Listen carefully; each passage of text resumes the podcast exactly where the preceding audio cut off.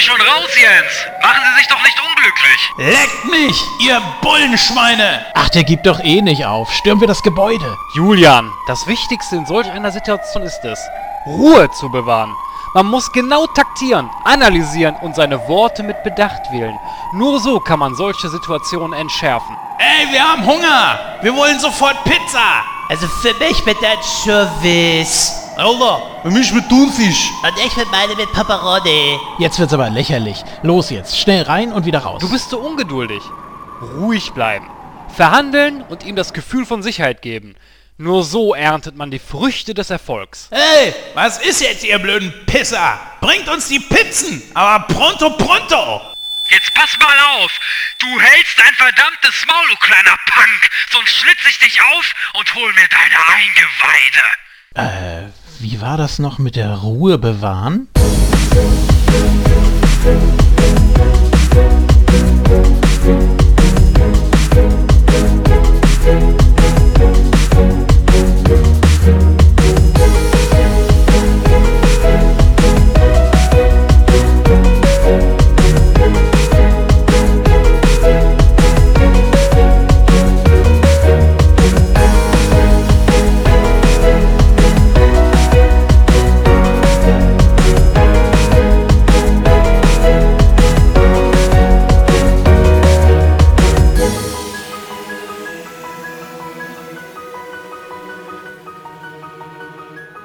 Hallo und herzlich willkommen zu der 86. Ausgabe von Nightcrow. Ich bin der Christoph und ich begrüße ganz recht herzlich an meiner Seite den Julian. Ja, hallo zusammen. Und wir haben auch einen Gast dabei, und zwar ist das der Christian. Hallo. Und natürlich auch den Jens. Mm, mm, mm. ja, hallo an alle Hörer da draußen. Und auch dir, Christoph. Schönen guten Tag. Ja. Ja, und natürlich begrüße ich wie immer auch den Julian. Und es freut mich ganz besonders, dass heute auch unser Gast aus der vorletzten Folge, nämlich unserem Sommerspecial, wieder mit dabei ist, nämlich der Christian. Ja, ich wollte nämlich gerade sagen, also der Christian ist ja kein Unbekannter. Er war nämlich schon, äh, ich glaube, zweimal zu Gast. Einmal bei der Ausgabe über Misery und äh, natürlich, wie der Jens gerade erwähnt hat, bei unserem Sommer-Special über ähm, äh, Star Trek. Deswegen, ich denke, ähm, große Worte müssen wir da nicht verlieren. Der Christian hat äh, damals in den Ausgaben ja schon einiges über sich erzählt, aber äh, eine Frage hätte ich trotzdem noch mal, denn ich war lustigerweise in keiner dieser Ausgaben dabei. ähm, ich habe das nämlich nur, ich habe die Ausgaben gehört, ich weiß das aber nicht mehr so ganz genau. Kannst du das vielleicht noch mal auch für die Zuhörer, die die Ausgaben vielleicht nicht äh, gehört haben, noch mal kurz erklären? Äh, du bist selber ein Podcastler, ist das richtig? Das ist richtig, ja. Ich habe einen Podcast namens Lichtspielplatz, den mache ich mit einem Kollegen hier aus Salzburg zusammen. Ähm, wir haben jetzt gerade unsere Folge über Stand By Me veröffentlicht. Wir machen normalerweise so pro Ausgabe ein größeres Thema. Stand By Me ist jetzt wirklich eine Ausnahme, dass wir uns da auf einen einzigen Film konzentrieren, aber es gibt schon durchaus solche. Ähm, wir beschäftigen uns sehr oft mit Hintergründen zu Filmen, äh, thematische Zusammenhänge, die sich da auftun. Also wir haben eine Folge zum Beispiel gemacht über die Mars-Utopie, ähm, die dann in verschiedenen Filmen ihre Umsetzung findet. Da ziehen wir dann noch Bücher rein, ähm, tatsächlich auch Literatur und Sachbücher und teilweise auch, was man an Musik und so findet. Alles, was halt zum Thema passt und ähm, ja, forschen da uns so ein bisschen selber in das rein, was wir dann sozusagen weitergeben. Also machst du quasi, ähm, also bist du eigentlich quasi auch eine Konkurrenz zu uns, richtig? wenn man das so nennen darf. Also ich denke ja nicht an Konkurrenz, ich denke nur an Kollegen, aber wenn du so willst, ja, natürlich. Ich die denke Herausforderung gilt. Ich denke immer negativ. nein, natürlich nicht. Nein, nein, also ich sag mal, ähm, es steht ja jedem frei, welchen Podcast er, er sich anhört, aber ähm, ist natürlich immer Nö. ist was, ne? Nein, wie Nein? kommst du denn darauf? Nein, ich bin da äh, neutral. Klare Vorschriften. Nein, aber im Großen und Ganzen sind ja, ist ja jeder Podcastler gehört ja zu einer großen Familie, ne? Das ist immer Wahnsinn. So. ja, Smalltalk-mäßig, ähm, wie gewohnt, fangen wir ja immer mit einem kleinen Smalltalk an. Ähm, äh, wir haben uns ja letzte Ausgabe ein bisschen über den Sommer unterhalten. Auch äh, der Jens hat mich, hat mich ausgefragt, äh, wo, er ja gemerkt, wo wir ja gemerkt haben, dass er mich stalkt. ähm, dementsprechend, ich habe jetzt nicht wirklich groß was vorbereitet für den heutigen Smalltalk, aber ähm, eine Kleinigkeit, die ich ganz gerne ansprechen möchte, nämlich die Gamescom ist. Ich bin eigentlich immer jedes Jahr auf der Gamescom, äh, dieses Jahr allerdings nicht, äh, weil ich da mittlerweile so ein bisschen an die Lust verloren habe, weil das einfach zu voll ist. Äh, ich habe irgendwie so den Eindruck, dass das jedes Jahr immer voller wird. Ähm, deswegen mal so meine Frage an die Runde Gamescom. Wart ihr da schon mal oder interessiert ihr euch dafür? Nee, ehrlich gesagt war ich da noch nie, aber wäre vielleicht mal ganz interessant. Also wenn Nintendo da vertreten ist, ja, warum nicht? Also gerne. Wie sieht's bei dir aus, Julian? Ich war auch noch nie da, aber so mal aus reiner Neugier würde ich mir das Ganze schon mal angucken, klar. Warum nicht? Christian, ein Zocker, ein Zocker oder nicht so? Ähm, also ich bin durchaus Computerspielaffin, ähm, hauptsächlich im Retro-Bereich, also noch so C64-Zeit und so, Amiga-Zeit. Ähm, auf der diesmaligen Gamescom ist ja offenbar der Retro-Bereich relativ groß. Ein Freund von mir fährt für die Zeitschrift Amiga Future dahin und berichtet. Ähm, ich würde gern mit, aber ich bin komplett anderweitig verpflichtet. Ähm, also es würde mich schon mal interessieren. Ich war leider noch nie da. Ich habe allerdings auch gehört, dass es sehr stressig sein soll. Die, vor allen die Halle 9, wo die ganzen Neuerscheinungen vorgestellt werden und sich sämtliche Hersteller versuchen zu überbieten an Werbung. Ähm, das muss sehr, sehr lautstark sein und wird von Brancheninsidern deswegen liebevoll als Hölle 9 bezeichnet. Ich glaube, man muss Nerven mitnehmen, wenn man da hinfährt. Das auf jeden Fall. Also da kann ich nur aus Erfahrung sprechen. Ähm, es ist auch schon schwierig, sage ich jetzt mal, wenn man an den normalen Tagen dahin geht, äh, überhaupt überhaupt in die in den Genuss zu kommen, irgendwie ein neues Spiel mal anzutesten oder so, weil das das da wartest du ewig, das das kannst du eigentlich knicken.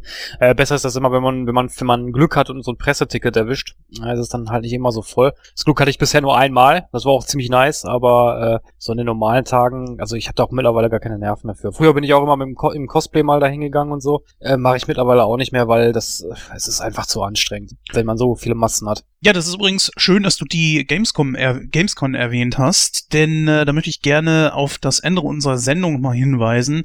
Da ist nämlich äh, ganz, ganz kurzfristig noch was zwischengerückt, wo ich, äh, das ist so ein Herzensprojekt, äh, die GraceCalCon kommt nämlich bald. Und das ist natürlich so ein Projekt über Masters of the Universe. Diese wird vom 1. bis zum 3. Äh, September stattfinden, also von Freitag bis Sonntag. Es gibt auch Tagestickets und man kann sich dort auch entsprechend unterbringen lassen. Das sind natürlich dann keine Hotelbetten oder so, weil das ist, glaube ich, so eine Art äh, Jugendherberge, würde ich mal sagen. Dafür ist es aber entsprechend günstig, wenn man es möchte, aber man kann natürlich auch ins Hotel gehen oder man macht halt eine Tagesreise oder so. Und das ist eigentlich immer wieder eine Reise wert. Und vor allem äh, finde ich sehr cool, dass der äh, Synchronsprecher von The Rock dabei sein wird der Mhm. ja auch mal He-Man gesprochen hat und deswegen ist er halt eben da. Und äh, ja, wer Bock hat, kann da gerne mal hin. Man kann sich auch gerne noch anmelden und da deswegen habe ich das jetzt noch mal so kurzfristig mit in die Sendung reingenommen und mache hier mal ein bisschen klein bisschen Werbung dafür. Also ich sag mal alleine nur wegen dem Synchronsprecher ist das schon eine Reise wert. Allein weil der wirklich viel erzählen kann, nicht nur über The Rock, der hat ja allen möglichen Scheiß gesprochen und ist auch Radiomoderator und so weiter. Also der hat viel gemacht. Kannst du uns denn auch verraten, wie der Synchronsprecher heißt?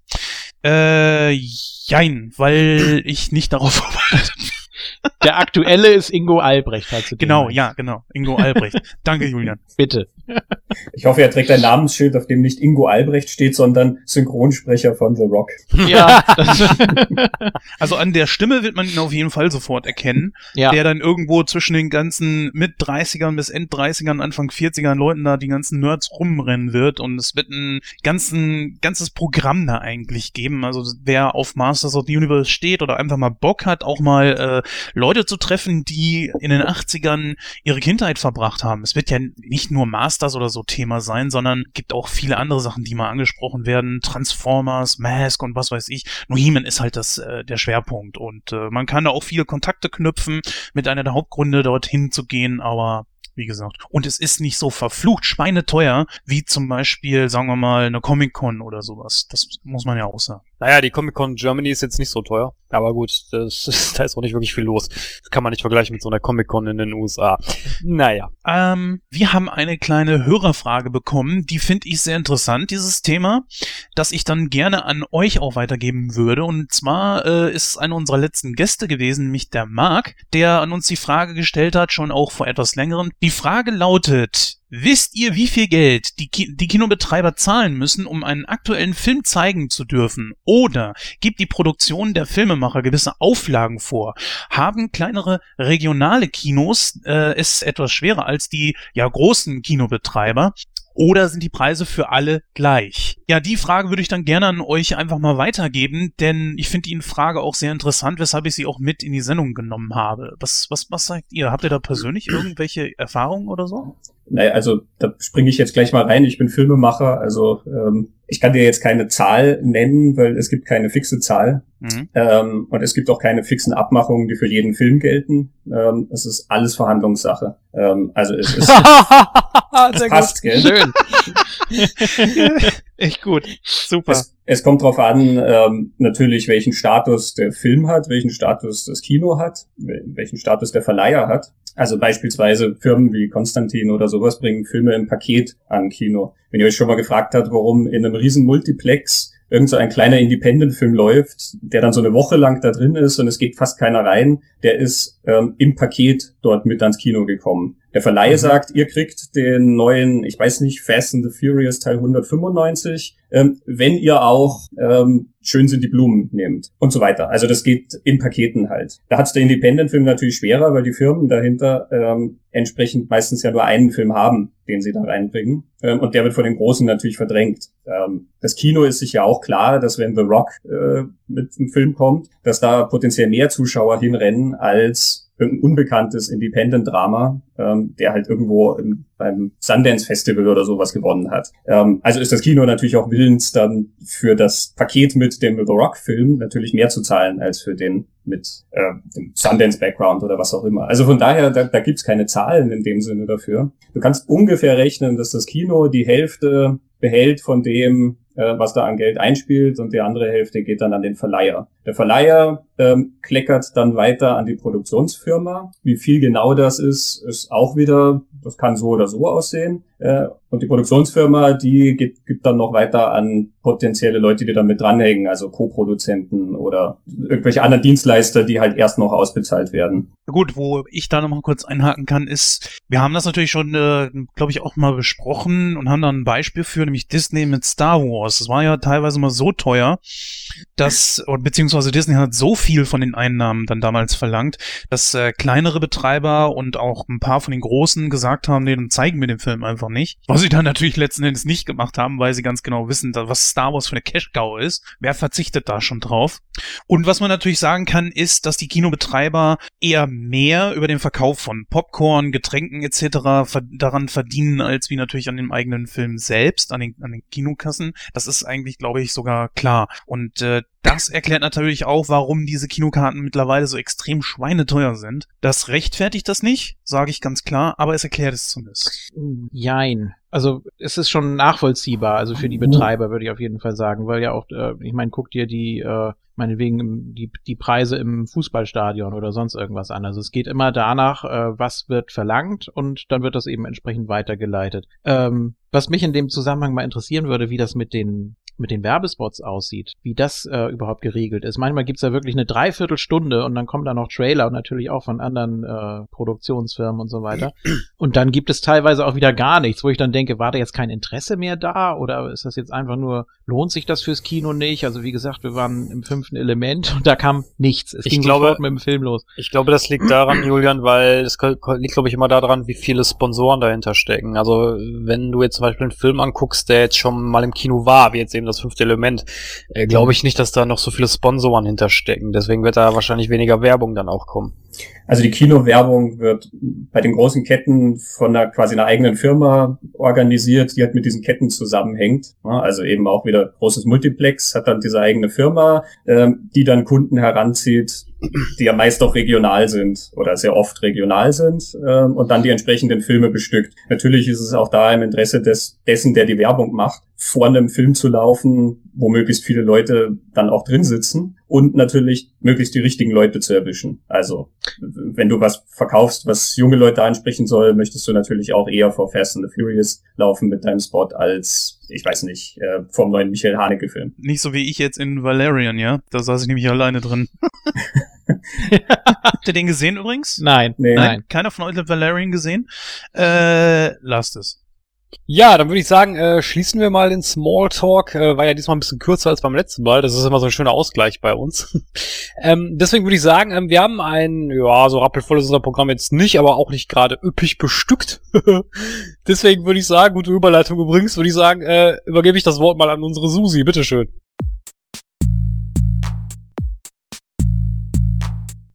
Mit Nightcrow Nummer 86 werfen wir einen Blick zurück in die 90er Jahre. Genauer gesagt nehmen wir einen Film genauer unter die Lupe, der zu den besten Streifen mit Samuel L. Jackson zählt. Die Rede ist von Verhandlungssache. Neben ihm gibt sich auch Harvey Keitel die Ehre und beide spielen hier Polizisten, die sich plötzlich auf verschiedenen Seiten des Gesetzes wiederfinden. Leider war Verhandlungssache der letzte Film mit JT Walsh. Doch das war natürlich noch nicht alles. Neben unserem heutigen Studiogast Christian Genzel haben wir auch zwei Interviewgäste. Zum einen die vielbeschäftigte Nachwuchsdarstellerin und Synchronschauspielerin Jill Schulz. Sie spielte nicht nur in diversen Krimiserien mit, sondern sprach in beinahe 400 Einsätzen als Sprecherin in berühmten US-Filmen und Serien mit. Neben Jill Schulz stand uns Matthias Brink Rede und Antwort. Brink ist der Betreiber der größten deutschen Convention zum Thema Masters of the Universe. Er informierte uns über alle Programmpunkte, Eintrittspreise und Gäste, die auf der Convention sein werden. Neben all diesen Punkten erwarten euch natürlich wie immer ein tolles Intro, die Outtakes und der obligatorische Smalltalk zum Anfang der Sendung. Nun aber viel Spaß mit der 86. Ausgabe von Nightcrow.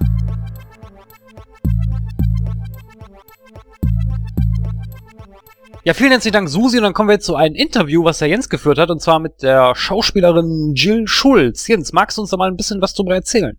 Ja, Jill Schulz äh, ist mittlerweile 31 Jahre alt, 86 geboren und ist äh, eine gute deutsche Nachwuchsschauspielerin, beziehungsweise ist sie vormals auch als Synchronschauspielerin unterwegs, also Synchronsprecherin, ist, äh, würde ich mal so sagen, die deutsche Feststimme von Naoko Matsui, äh, bekannt aus Detective Conan und vor allen Dingen Aaron Fitzgerald aus Monster High. Das sind jetzt so die bekannteren Sachen, die sie gemacht hat. Ansonsten leiht sie so vielen Leuten aus Filmen äh, die Rolle, das ist einfach Wahnsinn.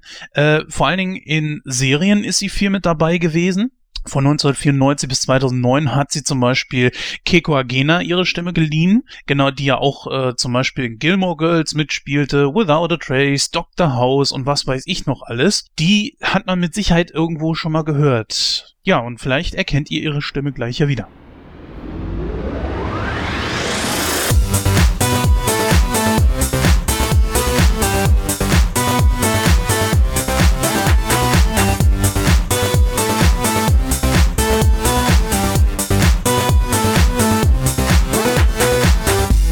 Jens, ich grüße Sie. Guten Tag. Ja, fröhlich. Ja, schönen guten Tag, Frau Fröhlich. Hallo, hallo. Ja, schönen guten Abend, Herr Petro. Wie geht es Ihnen? Danke, danke. Hallo, Herr Kraus. Ich grüße Sie. Hallo, guten Tag. Hier steht. Hier ist Dietmar. Ja, schönen guten Morgen, Herr Wunder. Einen schönen guten Tag, hallo. Hallo, Jens. Ja, hallo.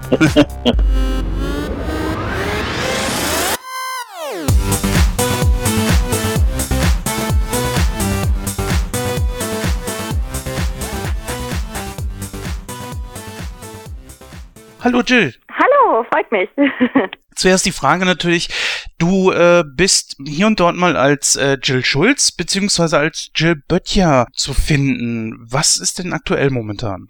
ähm, also im, im ganz Privaten äh, bin ich geheiratet Schulzit mittlerweile, aber bei der Arbeit habe ich meinen Mädchennamen als Künstlernamen behalten. Also eigentlich Böttcher. Ähm, nur manchmal wissen natürlich die Leute und Aufnahmeleiter bei den Firmen auch, dass ich geheiratet habe und ähm, dachten, ich hätte den neuen Namen dann auch bei der Arbeit so mit angenommen. Deswegen taucht das hier und da mal beides auf, aber eigentlich Böttcher bei der Arbeit. Ja, fangen wir mal direkt von vorne an, wie es bei uns eigentlich so Tradition ist. Äh, wie hat denn bei dir alles angefangen? Du bist ja sehr früh zum Schauspiel gekommen und dann irgendwann auch, glaube ich, zum, äh, ja, wie man heutzutage sagt, äh, Synchronschauspiel. genau. Ja, als Kind habe ich, war ich in so einer Kinderagentur und habe äh, hier und da ein bisschen geschauspielert und in Serien und sowas. Und ähm, mein Bruder hatte, also ich habe zwei Brüder und der eine hatte mal einen in der Klasse, der synchron gemacht hat. Ähm, und einer von meinen beiden Brüdern hat das auch ein paar Jahre gemacht und dadurch kam ich dann auch so ein bisschen rein, hatte schon so die Kontakte und konnte dann dadurch ein bisschen anfangen. Äh, laut Wikipedia bist du ja bereits auch schon sehr früh äh, in, in wirklich namhaften deutschen Serien mit dabei gewesen. Dann allerdings findet man nur noch Einträge im Synchronbereich. Warum äh, hat das bei dir mit der Schauspielerei irgendwann geendet? Äh, schwer zu sagen. Ich war da irgendwie dann auch nicht so so hinterher mit mit irgendwie Demo-Videos aufnehmen und sowas und dann war lief das mit dem Synchron irgendwie so gut und auch so ein bisschen selbstläufermäßig und dann kam es irgendwie dazu, dass das eine so ein bisschen aufgehört hat und ich primär eigentlich nur noch Synchron gemacht habe. Du bist aktuell, glaube ich, äh, knapp 31, wenn man das sagen darf. Na, noch du hast 30, aber bis November ist noch ein bisschen Zeit. Okay. aber ja. Ich habe ja gesagt knapp. Ich Ja, habe ja. ja. gesagt knapp. genau. Nein, aber worauf ich eigentlich hinaus wollte, ist, du hast aber auch schon eine ganz beachtliche Menge an Synchronarbeiten gemacht und das sind aktuell laut äh, meiner Nachforschung weit über 300 und das ist eigentlich schon sehr beachtlich äh, für dein Alter. Da gibt es andere, die haben in dem Alter gerade mal die Hälfte oder ein Drittel. Wie schafft man es, dass man so oft gebucht wird? Ähm, also wenn jetzt eine neue Serie zusammengestellt wird oder auch bei Filmen manchmal, gibt es häufig natürlich ein, ein Probesprechen, ein Casting, wo dann ähm, häufig drei Leute auf eine und dieselbe Rolle, Rolle gecastet werden. Und da ist es dann, klar muss man auch was können, aber das ist auch häufig dann einfach, einfach Glücks- und Geschmackssache, was jetzt so dem Auftraggeber jetzt gefällt. Ähm, und ansonsten kennen einen die Leute mittlerweile natürlich auch, wenn man schon so viele Jahre macht, ähm, und denken dann auch an einen, wenn sie irgendeine Rolle sehen und denken, ach, da würde die drauf passen. Also es kommt meistens so zum Glück von ganz allein, dass ich dann angerufen werde und gefragt werde, ob ich das machen kann, ob ich da Zeit habe. Ähm, es gab ja jetzt vor geraumer Zeit, äh, dass äh, tatsächlich Markus Off gegen Disney gewonnen hat. Mhm.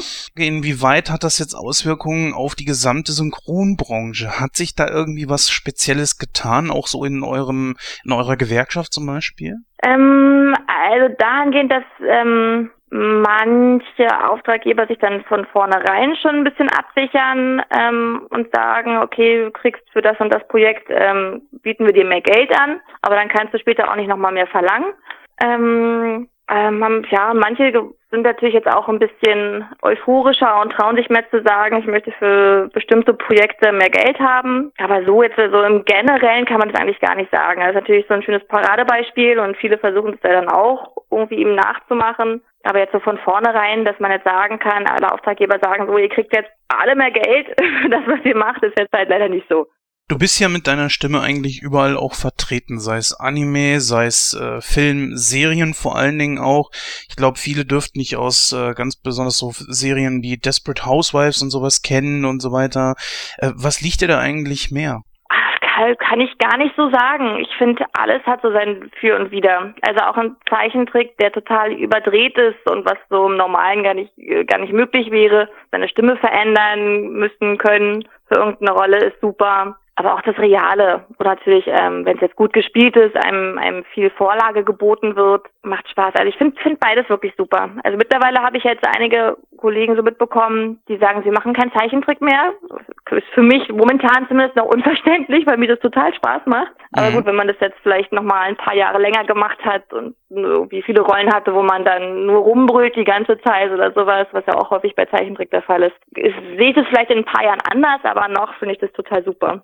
Ich glaube, ich habe in einem Interview mal gehört, dass du nicht gerne singst.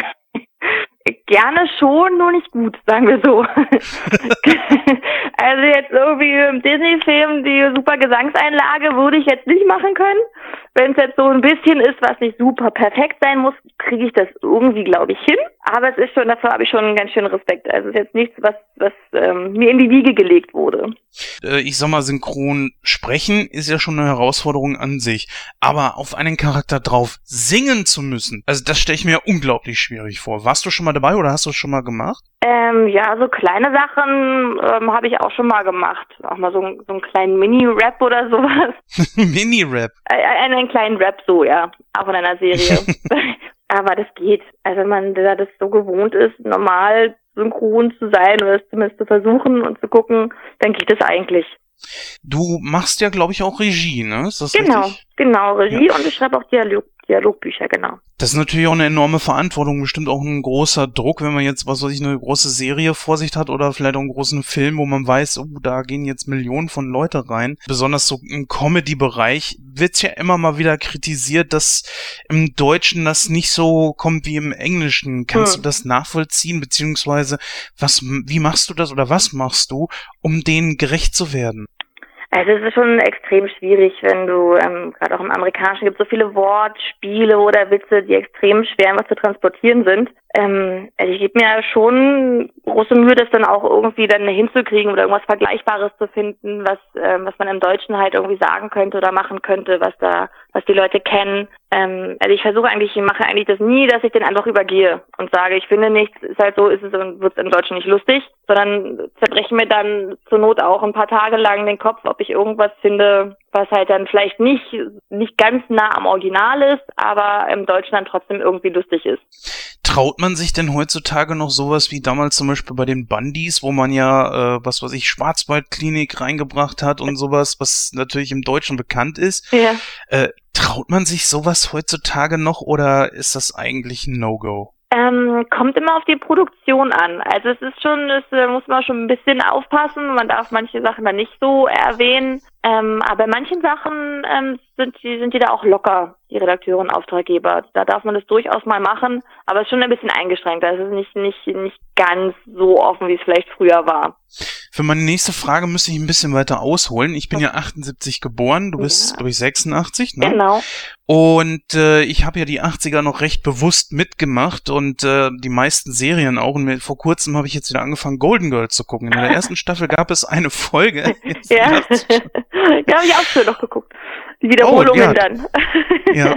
ja. Ähm, vielleicht kennst sogar, du sogar die Situation. Es ist eine Situation, wo äh, Rose und Blanche äh, steppen und plötzlich kommt Sophia rein und sagt, äh, ich möchte nicht tanzen, fragt mich nicht. Das ist natürlich heutzutage verstehe ich das, weil man hat ja auch die Möglichkeit zu switchen zwischen den Sprachen. Und im Original sagt sie dann, I won't dance, don't ask me. Und dann weiß man natürlich sofort, worauf ist das angespielt und äh, da lachen die Leute. Im Deutschen denke ich mir, Ja. irgendwie kommt das nicht rüber. In solchen Situationen, wenn du selber sowas umschreibst, würdest du sagen, ach komm, ich lasse es jetzt lieber im Original. Heutzutage verstehen die Leute das besser als wie früher. Nee, würde ich nicht lassen. Also ich würde ich würde schon umgestalten, ähm, dass es, dass die, dass es doch noch besser zu verstehen ist und trotzdem lustig. Ähm, also es wird eigentlich wenig Englisch gelassen. Also so ein paar Sachen, die wirklich gängig sind und im deutschen Gebrauch auch einfach so übernommen ist, die kannst du lassen, aber so eine ähm, würde ich würde ich nicht lassen.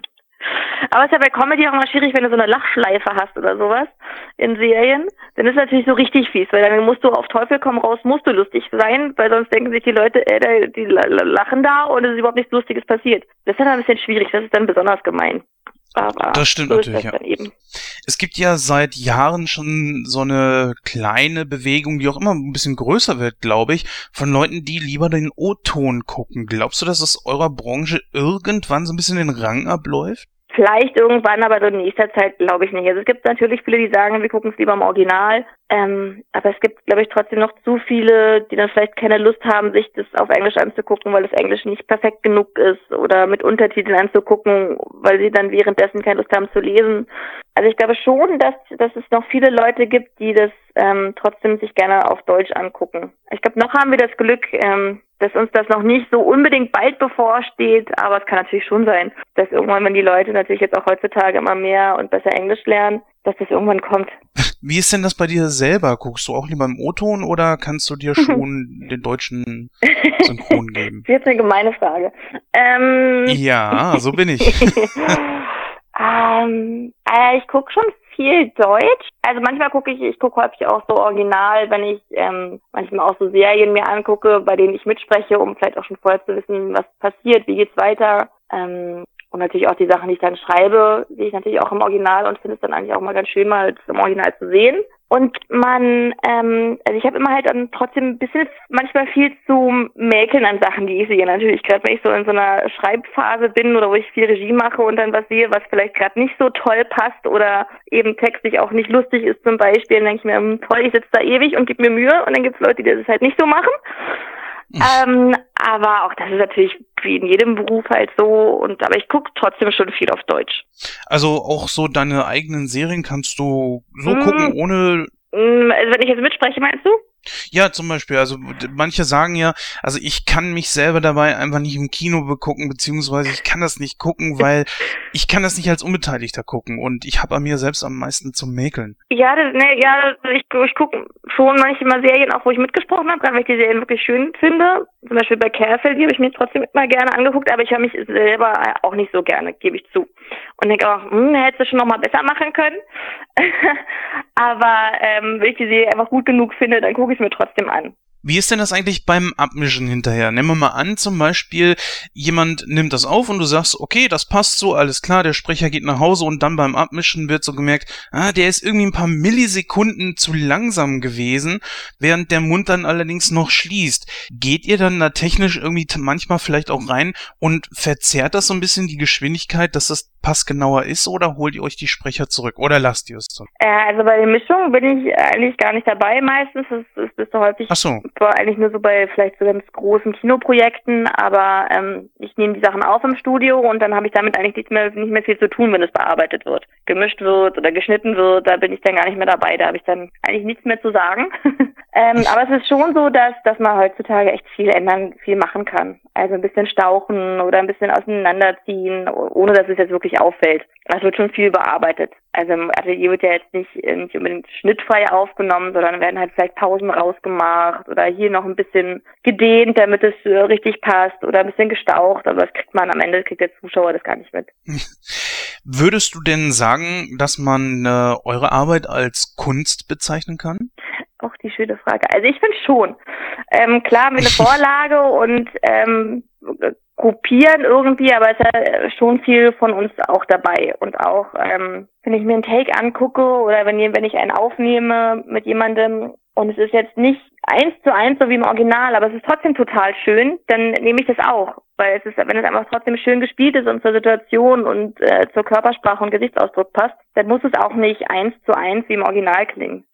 Du bist ja jetzt auch schon ziemlich lange dabei, konntest als Kind schon Fuß fassen. Ähm, viele wollen natürlich auch gerne selber äh, Sprecher werden. Gehörst du auch zu denen, die sagen, man braucht unbedingt eine Schauspielausbildung dafür? Ja, also mittlerweile ist es wirklich schlecht. Also ich habe ja als Kind angefangen und dadurch ähm, hat sich das mit dieser Schauspielschule auch so ein bisschen erübrigt, weil ich einfach schon dann irgendwie so drin war und es ähm, auch nicht so richtig dazu kam. Aber es ist natürlich schon von Vorteil und, und wirklich ähm, hilfreich. Und heutzutage kommt man eigentlich auch so nicht, nicht wirklich da so ran, weil man nicht als Kind angefangen hat oder eben von der Schauspielschule kommt und jetzt so den Zweig einschlagen möchte. Also es ist durchaus, durchaus förderlich ähm, und hilfreich, wenn man das wirklich machen möchte. Wir hatten ja vor kurzem ein Interview mit äh, jemandem, der bei Guardians mitgesprochen hat, also Guardians of the Mhm. Galaxy 2. Liegt ja jetzt auch schon ein bisschen zurück. Aber trotzdem, wenn du jetzt siehst, okay, äh, die Schauspielerin, äh, die da gesprochen wurde, die hatte zwar vorher schon so ein, zwei andere Stimmen, hat jetzt aber auch noch nicht so viel gespielt. Aber die, die in Guardians mit dabei gewesen ist, die sie da gesprochen hat, das ist die viel, viel bekanntere Rolle und die besetze ich dann jetzt auch. Oder würdest du sagen, nee, ich nehme dann doch lieber die andere? Wie wird da eigentlich entschieden?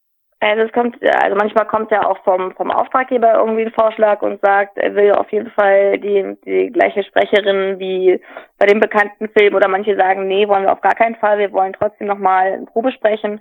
Aber wenn ich jetzt ähm, irgendwie eine Rolle besetzen muss und ganz alleine entscheiden kann, dann gucke ich natürlich auch, wer hat die schon mal gesprochen. Ähm, und dann suche ich aus nach, ehrlich gesagt, nach dem, wo ich finde, ähm, die, meines Erachtens würde die am besten jetzt drauf passen. Aber ich gehe natürlich Also schon danach, ähm, wenn die jetzt, weiß ich nicht, in drei riesengroßen Filmen mitgesprochen hat, die, die zig Leute angeguckt haben, dann würde ich natürlich auch schon eher dahin tendieren, die dann auch da für den nächsten Film zu nehmen.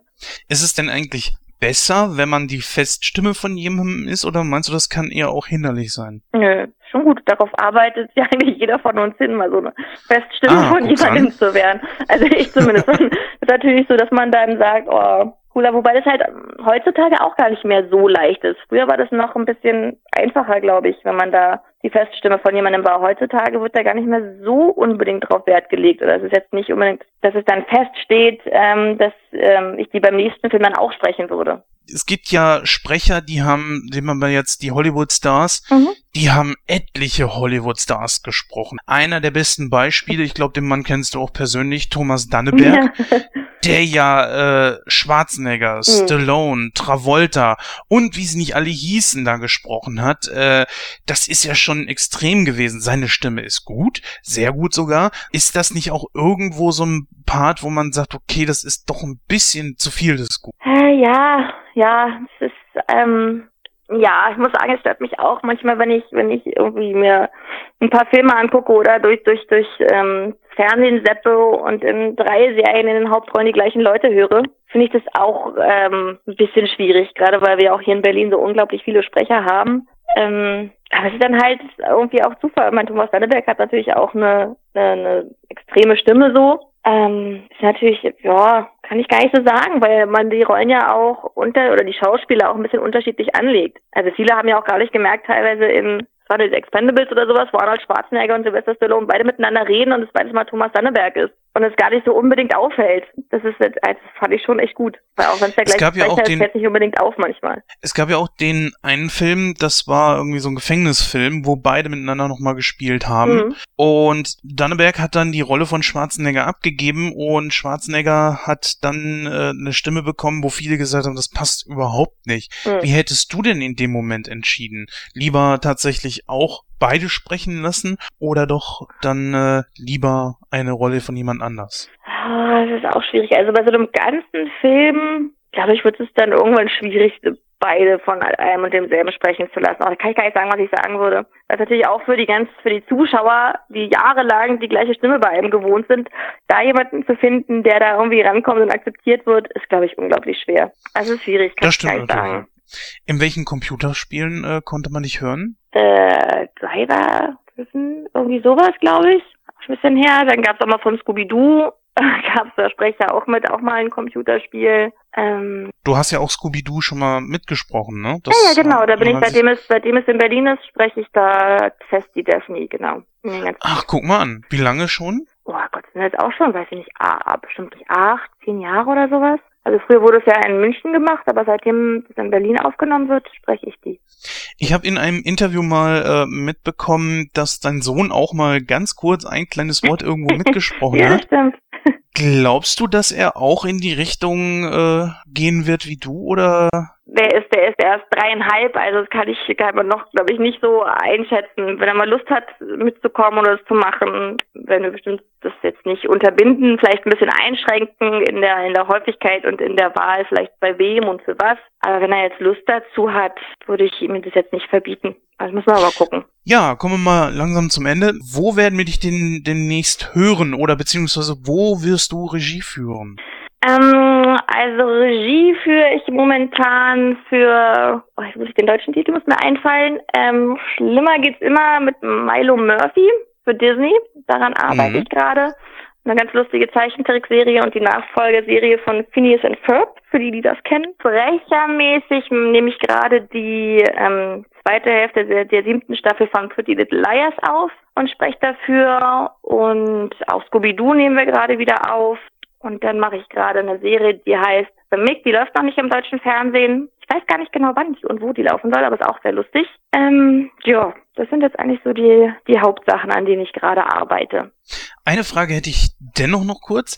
Und zwar, hat denn das so für diese Streaming-Portale irgendwie zugenommen, die Arbeit? Also sprich Netflix, Amazon und sowas? Ja, ja. Also deswegen die auch Autoren und Regisseure und ich komme gar nicht hinterher. Also ich habe jetzt auch gerade ähm, ein Projekt auf, was dann doppelschichtig aufgenommen werden muss, weil viele Folgen sehr schnell fertig sein müssen. Also das ist dann, das ist dann manchmal eine Herausforderung, aber auch das funktioniert dann irgendwie. Aber es ist durchaus schön, dass uns das mehr Arbeit beschert. Erstmal vielen, vielen Dank, dass du dir die Zeit für uns genommen hast und ich wünsche dir auf jeden Fall noch einen schönen Sonntag und ich denke, wir hören uns bestimmt irgendwo an irgendeiner Ecke mal wieder. Ich dich auf jeden Fall. das ist schön. Nee, sonst immer gerne. Hat mich gefreut, hat Spaß gemacht.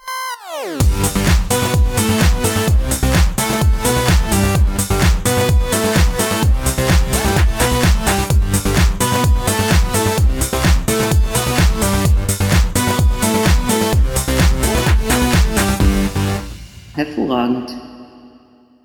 Ja, vielen herzlichen Dank, Jill Schulz, für das interessante Interview. Und ähm, ich würde sagen, wir kommen dann jetzt direkt mal zu unserem heutigen Hauptthema. Und zwar besprechen wir heute den Film Verhandlungssache. Und ähm, der Jens ist ja ein großartiger Redakteur. Er schreibt immer wunderbare Einleitungen, die so prägnant, präzise und eigentlich aufs, äh, aufs Detail hinaus ausgearbeitet sind und es bringt, es, ja, es bringt das Thema eigentlich immer zum Punkt. Also Jens, bitte. Ja, also wir haben es äh, mit Verhandlungssache zu tun, ein Film aus dem Jahr 1998 mit Kevin Spacey und Samuel L. Jackson in den Hauptrollen, noch vielen anderen, auf die wir gleich noch eingehen werden. Das ist ein Film, in dem ein Lieutenant ja in das Visier seiner Kollegen gerät, weil er nämlich beschuldigt wird, einen seiner Kollegen umgebracht zu haben. Und dieser Kollege ermittelte nämlich intern gegen andere Polizisten, die wohl sich an irgendeinem Fonds von den Polizisten ja bedient haben und dort Millionen Dollar abgegriffen haben. Nun weiß keiner wer und äh, es weiß auch niemand so richtig, äh, wo man da ansetzen soll. Letzten Endes wird dieser dann in der Nacht umgebracht und Danny Roman, ihr gespielt von Samuel L. Jackson, findet ihn dann und ist natürlich auch so doof und packt alles an, ruft erstmal auch gar nicht seine Kollegen, die aber merkwürdigerweise dann auch recht schnell, obwohl er sie nicht gerufen hat, trotzdem zur Stelle sind. Und er wird letztendlich beschuldigt, äh, seinen Kollegen dann umgebracht zu haben und wird auch ja mehr oder weniger zum Hauptschuldigen in dieser ganzen äh, Geldaffäre. Aber er sagt sich, nö, also ich lasse mir von euch nicht mein Leben versauen, geht zu seinem Chef, von dem er sowieso glaubt, dass dieser äh, da irgendwie mit drin steckt, nimmt ihn gefangen und noch ein paar andere Leute, unter anderem auch jemanden, den wir aus äh, Breaking Bad kennen, aber gehen wir auch gleich drauf ein. Und ja, er presst ihn dann und versucht dann herauszufinden, was da jetzt genau hintersteckt. Das muss dann relativ schnell gehen, weil nämlich seine Ex-Kollegen ihm natürlich ins Visier genommen haben um ihn halt eben, ja, äh, gefangen zu nehmen oder möglicherweise auch zu erschießen. Und darunter sind natürlich auch mit die korrupten Polizisten, die ihn gerne dann aus dem Weg haben wollen, beziehungsweise auch seinen Chef, der ja tatsächlich damit drin steckt. Ja, und alles weitere, da gehen wir dann jetzt mal im Einzelnen drauf ein. Ganz genau. Also der deutsche Titel ist Verhandlungssache, der Originaltitel ist äh, Negotiator, was eigentlich so viel heißt wie der Unterhändler. Nein, der Verhandler. Ja, ja, oder Verhandler. Naja, gut, wie auch immer. Ja, Produktionsland war Deutschland, USA, Originalsprache ist Englisch. Erschienen ist der Film 1998. Länge des Films ist etwa 134 Minuten, was meiner Meinung nach viel zu lang ist, aber okay, können, können wir gleich drauf äh, eingehen. Altersfreigegeben ist der ab FSK 16 und Regie führte F. Gary Gray. Ja, wen haben wir denn da in den Hauptrollen, Julian? Ja, schon angesprochen, Samuel L. Jackson natürlich, muss man nicht zu so sagen. Absolute äh, Legende, einer der größten Namen überhaupt. Genauso wie Kevin Spacey. Dann äh, wird schon etwas, ja, ich will nicht sagen unbekannter, also David Morse kennt man natürlich auch, zum Beispiel aus äh, 12 Monkeys, Langoliers, The Green Mile und noch etliche andere. äh, Ron Rifkin Bitte? The Rock? Richtig, genau, ja. Diesmal der Film, nicht der Darsteller. Ja, ja, deswegen, ich war gerade ein bisschen durcheinander. Ron Rifkin äh, kennt man zum Beispiel aus der hervorragenden Serie Alias, wer die gesehen hat. Mhm. Und auch sonst immer so, ja, ein ganz guter Darsteller für, für Nebencharaktere, ganz charismatisch auf jeden Fall. Ja, John Spencer kann ich jetzt gerade nicht so zuordnen, aber auch der hatte ja eine relativ wichtige Rolle. The West Wing, bitteschön, The West Wing. Ah, okay. John Spencer, das, also abgesehen davon, dass man ihn als Charakterdarsteller in sehr vielen Sachen gesehen hat, aber sein großes Werk, The West Wing, als Stabschef vom Weißen Haus, sieben Staffeln. Ähm, das war eine der letzten Sachen, die er gemacht hat, äh, aber auch eine der besten Sachen, die er gemacht hat. Ja, JT Walsh, der unter anderem auch bei Breakdown, auch ein klasse Film, mitgespielt hat, mhm. ähm, der leider einige Monate vor Veröffentlichung von Verhandlungssache gestorben ist im Alter von 54 Jahren. Also war das hier, glaube ich, sein vorletzter Film, wenn ich die Liste richtig im Kopf habe. Äh, der Film wurde ihm auch gewidmet dann im Nachhinein. Ja, Paul Giamatti ist immer so dieser, ja, bemitleidenswerte Nerd, dem man aber irgendwie auch nicht böse sein kann, der immer in, äh, ja, die abstrusesten Situationen gerät und eigentlich, ja, immer, immer sich selbst spielt, oder? Ich würde das fast schon so zusammenfassen. Ähm, Ja, Dean Norris hat Jens ja eben schon angesprochen. Äh, der spielt ja immer einen Cop. Also das ist äh, unglaublich, ich, oder? Das ist äh, ja, ich weiß auch nicht. Also manchmal wehren sich Schauspieler ja auch dagegen, dass sie immer das Gleiche machen müssen. Aber bei Dean Norris, ich glaube, der würde streiken, äh, wenn er mal keinen Cop spielen darf. naja, gut. Also manchmal taucht er auch irgendwo auf, wo man jetzt gar nicht. Äh, ach, der spielt da auch mit. Guck an. Ja, natürlich Hank aus Breaking Bad unter anderem. Oder ja, die Kuppel, ne? so die- Oder wie, wie hieß ja, die Serie? Genau. Under the Dome. Under the Dome, genau, nicht die Kuppel. Ja. Die, die Kuppel ist, glaube ich, irgendwie so eine Musiksendung. Was? Wir verkuppeln euch. Ach, The Dome meinst du hier von RTL 2? Ja, ja, ja, ja, irgendwie sowas, die Kuppel, Aha. irgendwas hatte ich da in Erinnerung, ja, wie auch immer. Ja, vielen herzlichen Dank, Julian. Dann würde ich mal sagen, beleuchten wir in altgewohnter Manier zuerst einmal die Hauptprotagonisten des Films und dann würde ich mal sagen, fangen wir mal mit Danny Roman beziehungsweise Samuel L. Jackson an und äh, da übergebe ich mal das Wort direkt an den Jens. Jens, wie würdest du denn den Hauptdarsteller in diesem Film charakterisieren? Äh, ein durchschnittlicher Typ, zumindest im Privaten. Er ist gewitzt, er ist verantwortungsbewusst, er scheint aber, was seinen Job angeht, schon ein Profi zu sein, auch jemand, der ungewöhnliche Wege geht, um ans Ziel zu kommen. Und ja, er ist jemand auch, der sich letzten Endes nichts sagen lässt. Ne? Er ist jemand auch, der den geraden Weg wählt. Ne? Er hat ja dieses, diese Unterredung mit seinem Kollegen dort. Man merkt halt eben ganz schnell so, der Typ ist geradlinig, der würde nie irgendeiner Fliege was zuleide tun, etc. pp. Ein ganz kleiner Kritikpunkt. Samuel L. Jackson, ich hatte unglaubliche Schwierigkeiten, ihm diese Rolle abzukaufen. Ich weiß nicht warum. Äh, ich habe mich dann an ihn gewöhnt. Ich sag auch ganz ehrlich, die deutsche Synchro dieses Mal war, sie war gut synchronisiert, aber von den, von der Auswahl der Sprecher her nicht so besonders. Ganz besonders bei Samuel L. Jackson, der die Stimme bekommen hatte, die Will Smith auch schon mal hatte. Zum Beispiel in Bad Boys 1 oder Independence Day. Tja, passte für mich überhaupt nicht. Klang für mich viel zu jung für einen Schauspieler, der immer so aussieht, als wäre er Mitte 40. Was ich natürlich sagen muss, ist, äh, dass der Film ist jetzt fast 20 Jahre alt. Samuel L. Jackson sieht ja heute immer noch so aus. Also der hat sich ja wirklich super gehalten, muss man mal ganz ehrlich sagen. Aber trotzdem, ich hatte manchmal mit seiner Mimik ein bisschen Schwierigkeiten. Ich glaube, da werde ich jetzt gleich äh, gelüncht werden und ich glaube nicht, dass meine Meinung da auf so viel Gegenliebe stößt. Aber ich bin echt mal gespannt, wie ihr das seht. Christian, würdest du die Meinung von Jens äh, teilen? Also, dass du auch so Probleme hattest mit, äh, mit äh, der Darsteller oder beziehungsweise mit der Rolle, die Samuel L. Jackson hier verkörpert hat? Nein, gar nicht. Also ähm, für mich hat er absolut gepasst. Ähm, also das ist ja diese Zeit, wo Samuel L. Jackson gerade, also so ein paar Jahre nach diesem Durchbruch, den er gehabt hat, ja, mit Pulp Fiction, wo er halt eigentlich wirklich schöne, gute Rollen gekriegt hat, wo er ordentlich was zeigen kann. Und eine der, der großen Stärken von Samuel L. Jackson, finde ich, ist äh, in der Konfrontation mit jemand anderem, mit dieser Donnerstimme, die er hat. Ähm, weiß jetzt nicht, eben, du sprichst die Synchronisation an, vielleicht bringt die das nicht rüber. Im Englischen hat er diesen, diesen fast biblischen Zorn in der Stimme, wenn äh, Mhm. der mal wirklich mit jemandem aneinander gerät. Ähm, und dazu diesen stechenden Blick, den er hat. Ähm, diese Konfrontationen, finde ich, die sind in, bei Samuel L. Jackson immer sehr, sehr spannend anzuschauen. Das ist, sind die, die Höhepunkte für mich. Und natürlich hat er hier ja sehr, sehr viel Gelegenheit, weil der komplette Film eine einzige Konfrontation seiner Figur mit allen anderen ist. Also mich würde interessieren, Jens, ähm, weiß nicht, ob du mehr sagen kannst darüber, was genau ähm, dich da gestört hat, wo, wo sozusagen das nicht zusammengepasst hat für dich. Denn dieser Typ, dieser Verhandler ähm, muss ja jemand sein, der eine extrem starke Präsenz hat ähm, und der eben auch sehr klare Worte an jemand richten kann, ähm, der aber auch, ja, sagen wir mal, ein bisschen herber Typ ist, ja, also der jetzt nicht zu schöngeistig oder so daherkommt, sondern ein Typ, dem man abnimmt, dass er auch mal Fuck sagt und flucht und äh, ja, sich jemanden zur Brust nimmt. Also all das finde ich hat total gepasst für mich. Danny Roman ist jemand, der sehr gefasst wirkt, der, wie gesagt, sehr geradlinig ist, der gerne mal einen normalen Spruch bringt, nicht irgendwie was Außergewöhnliches oder so. Ich würde einfach sagen, er ist jemand, der zumindest vom Charakter her nicht sonderlich auffallen würde. Er ist äh, einfach ein ganz normalischer, normaler Durchschnittstyp und äh, fertig ist die Kiste.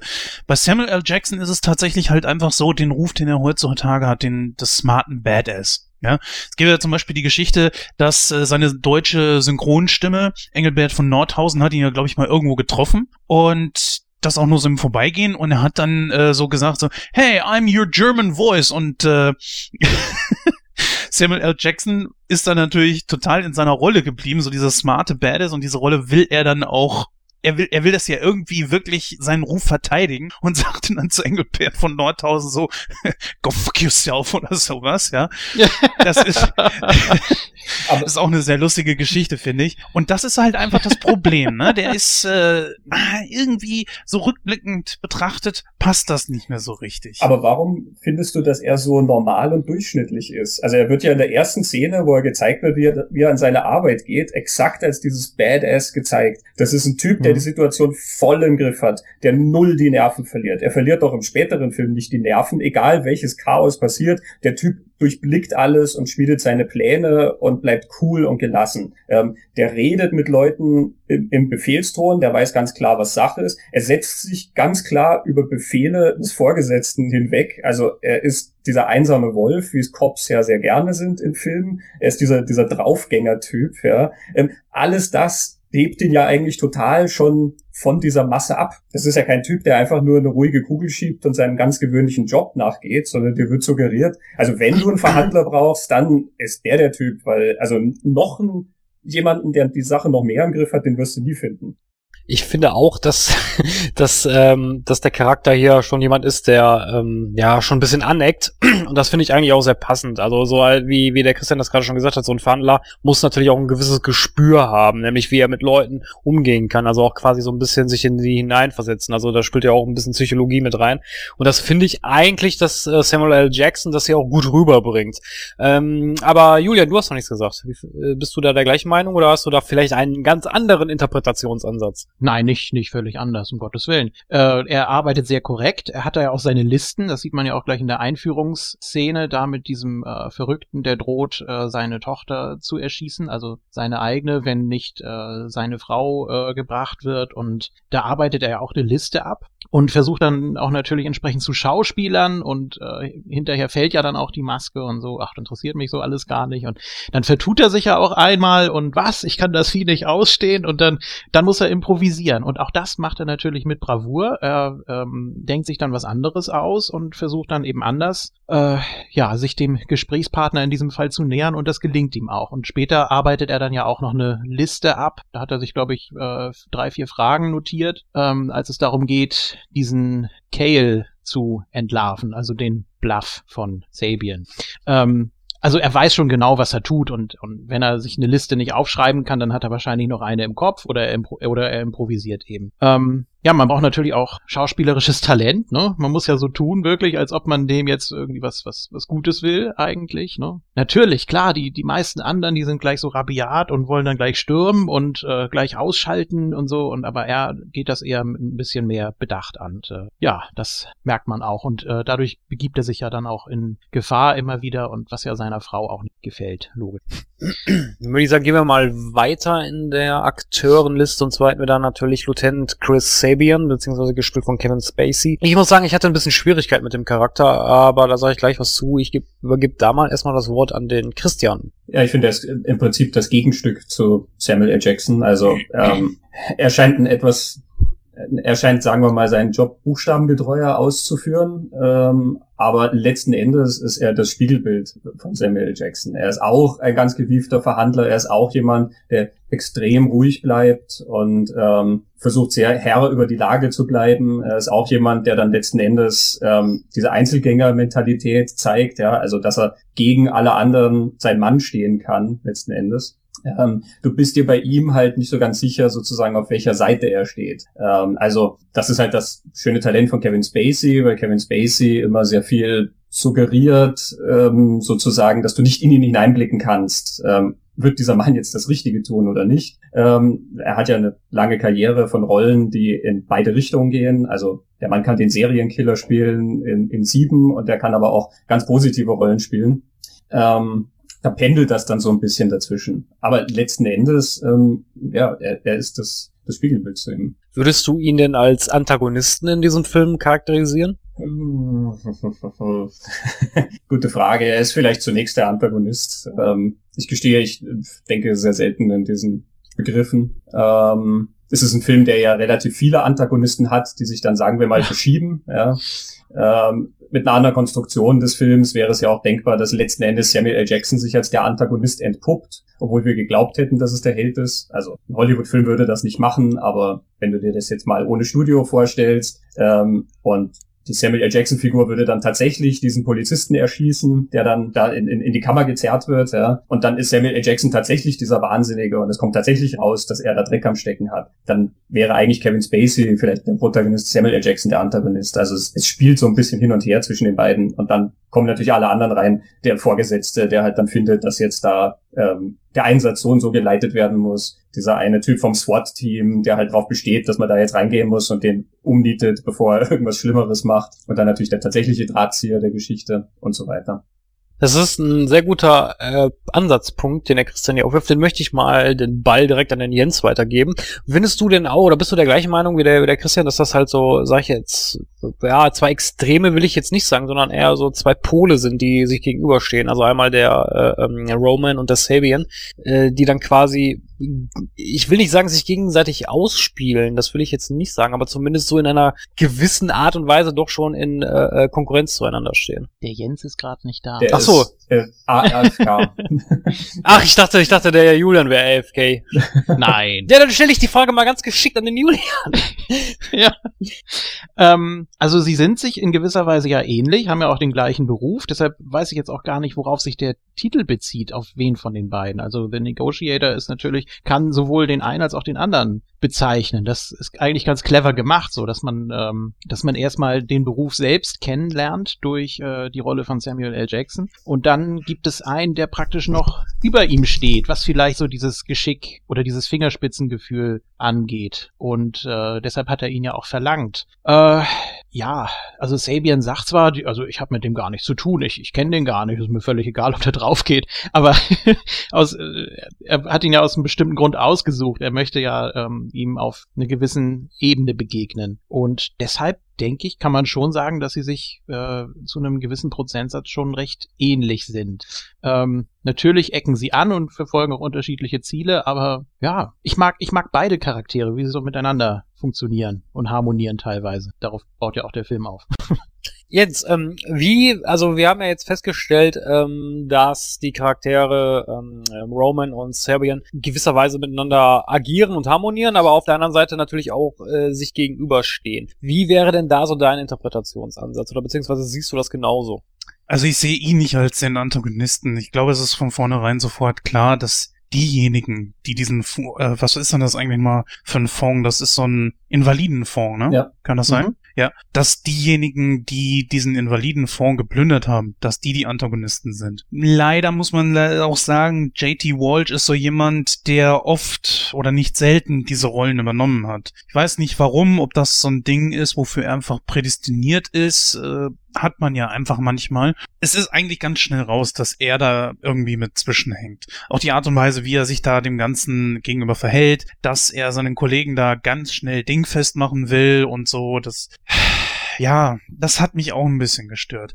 Deswegen kann ich Sabian auch nicht so als Antagonisten sehen. Ich meine, klar, äh, der Anti-Held hier ist tatsächlich Danny, aber Sabian ist kein, kein Anti-Held oder, oder er ist weder Protagonist noch Antagonist. Er ist einfach jemand, der das Ganze auch irgendwo ans am, ans Rollen, am Rollen hält irgendwie. Auch so die Brücke zwischen der Polizei und Danny. Jetzt stelle ich mal eine gewagte These in den Raum. Ich finde, die anderen Charaktere können wir damit gut zusammenfassen. Die müssen wir, denke ich, jetzt nicht im Detail durchgehen. Ich fasse das mal als Polizei zusammen. Ähm, ja, ähm, ich würde jetzt, also ich finde, was, was macht denn der Film für euch, oder beziehungsweise was, was ist denn, was macht denn für euch die Story aus? Weil ich finde, dieses Thema von wegen korrupte Bullen, in Anführungsstrichen, ist ja eigentlich auch schon irgendwo ein alter Hut. Ich meine, wir haben letztens Leon der Profi besprochen. Hatten wir ja da im Prinzip auch. Oder, oder wo seht ihr hier so Unterschiede, sag ich mal, zu diesem zu diesem Schema, was es ja wirklich ein Schema ist, korrupte Polizei, das kennt man ja, ähm, Julian. Ganz klar in der Psychologie. Also überhaupt erstmal, wie er in die Situation kommt, dass er da tatsächlich selbst das Zepter in die Hand nimmt sozusagen und dann da auch äh, Geiseln nimmt, was man ihm ja irgendwie auch nicht so ganz abnehmen kann. Also zumindest wenn man ihn kennt und dadurch zieht er ja erst die Zweifler auf sich und dann natürlich das Zusammenspiel oder die Interaktion dann mit äh, Sabian, ähm, da merkt man dann, dass die eigentlich schon aus dem gleichen Holz geschnitzt sind, aber ich finde die Entwicklung über die Dialoge oder diese ganzen Tricks und überhaupt äh, ja, auch die, auch die Kommunikation, ob es jetzt Angesicht zu Angesicht oder über, über Telefon oder sonst wie ist, ähm, da baut sich unglaublich viel Spannung auf, nur durch die Dialoge und ja, der Rest, das ganze Feuerwerk ist eher so schmückendes Beiwerk, kann man fast schon sagen. Natürlich ist die Psychologie das Spannende. Ähm, also, wie du, Christoph, gesagt hast, das Thema ist jetzt kein bahnbrechend Neues. Ähm, ich meine, es ganz interessant, irgendwo Ende, da, Ende der 90er kommen einige solche Filme wieder auf, wo die Polizei korrupt ist. Ja, ich denke auch an LA Confidential und so. Ähm, Dark Blue kam dann ein paar Jahre später mit Kurt Russell. Ähm, das ist alles so ein bisschen im Fahrwasser von den tatsächlichen Ereignissen, gerade in Los Angeles ähm, zu der Zeit, äh, wo die Polizei halt sehr, sehr in die Kritik gekommen ist. Ähm, es gibt von Roger Ebert äh, eine sehr interessante Kritik zur Verhandlungssache, wo er darauf hinweist, wie viele ja, Klischees sich dort eigentlich versammeln. Also wirklich von der kompletten Struktur hin, äh, also wie der Film einsteigt, wie die Figuren charakterisiert sind, eben der Einzelgänger und ähm, die Situationen und das SWAT-Team durch die Lüftungsschächte und so. Das sind ja eigentlich alles so Bausteine, die man schon sehr, sehr viel in anderen Filmen gesehen hat. Ähm, aber mhm. Wie der Film das erzählt, ist trotzdem so packend gemacht und das funktioniert natürlich über die Figuren, das funktioniert über diese Konfrontationen. Ähm, und das funktioniert auch, weil der Regisseur ähm, diese Konfrontation halt wirklich sehr, sehr packend zuspitzen kann. Also so wie der diese Figuren aufeinanderprallen lässt ähm, und wie das dann auch, ähm, ja, wie da die Schrauben angezogen werden in diesen Szenen, wie die Spannung gehalten wird, auch einfach nur in den Blicken zwischen den Figuren und sowas. Das ist alles so gut gemacht, dass du tatsächlich, ähm, wie Roger Ebert schreibt, erst hinterher merkst, wie viele ähm, von solchen Standardgegebenheiten eigentlich in dem Film versammelt sind. Ich gebe dir hundertprozentig recht. Also, der, dass der Film, der lebt nicht, ich, also ich finde, der Film lebt nicht so sehr von der Story, weil die ist wirklich, wie du auch das gerade schön erklärt hast, äh, nichts Neues, also äh, quasi ein alter Hut. Ähm, ich finde, der lebt, der lebt halt sehr von der, von dem Dialog und natürlich auch von den, von den ähm, Mimiken der Schauspieler. Ähm, erinnert mich immer so ein bisschen an so einen David Lynch-Film, weil es gibt auch viele David Lynch-Filme, die natürlich auch sehr vom Dialog und von der von der Mimik der Schauspieler her leben. Äh, ist natürlich jetzt nicht vergleichbar mit David Lynch-Filmen von der Story her, das ist ja ein bisschen komplexer. Aber ähm, nichtsdestotrotz finde ich aber, das macht den Film auch aus, weil äh, wie viele Filme kennen wir, wo die Dialoge totale Kacke sind? Ja, gibt's genug Beispiele. ja, es ist ja so. Und hier, hier finde ich das einfach so schön ausgearbeitet, wie du schon richtig gesagt hast. Es spitzt sich in vielen Situationen zu.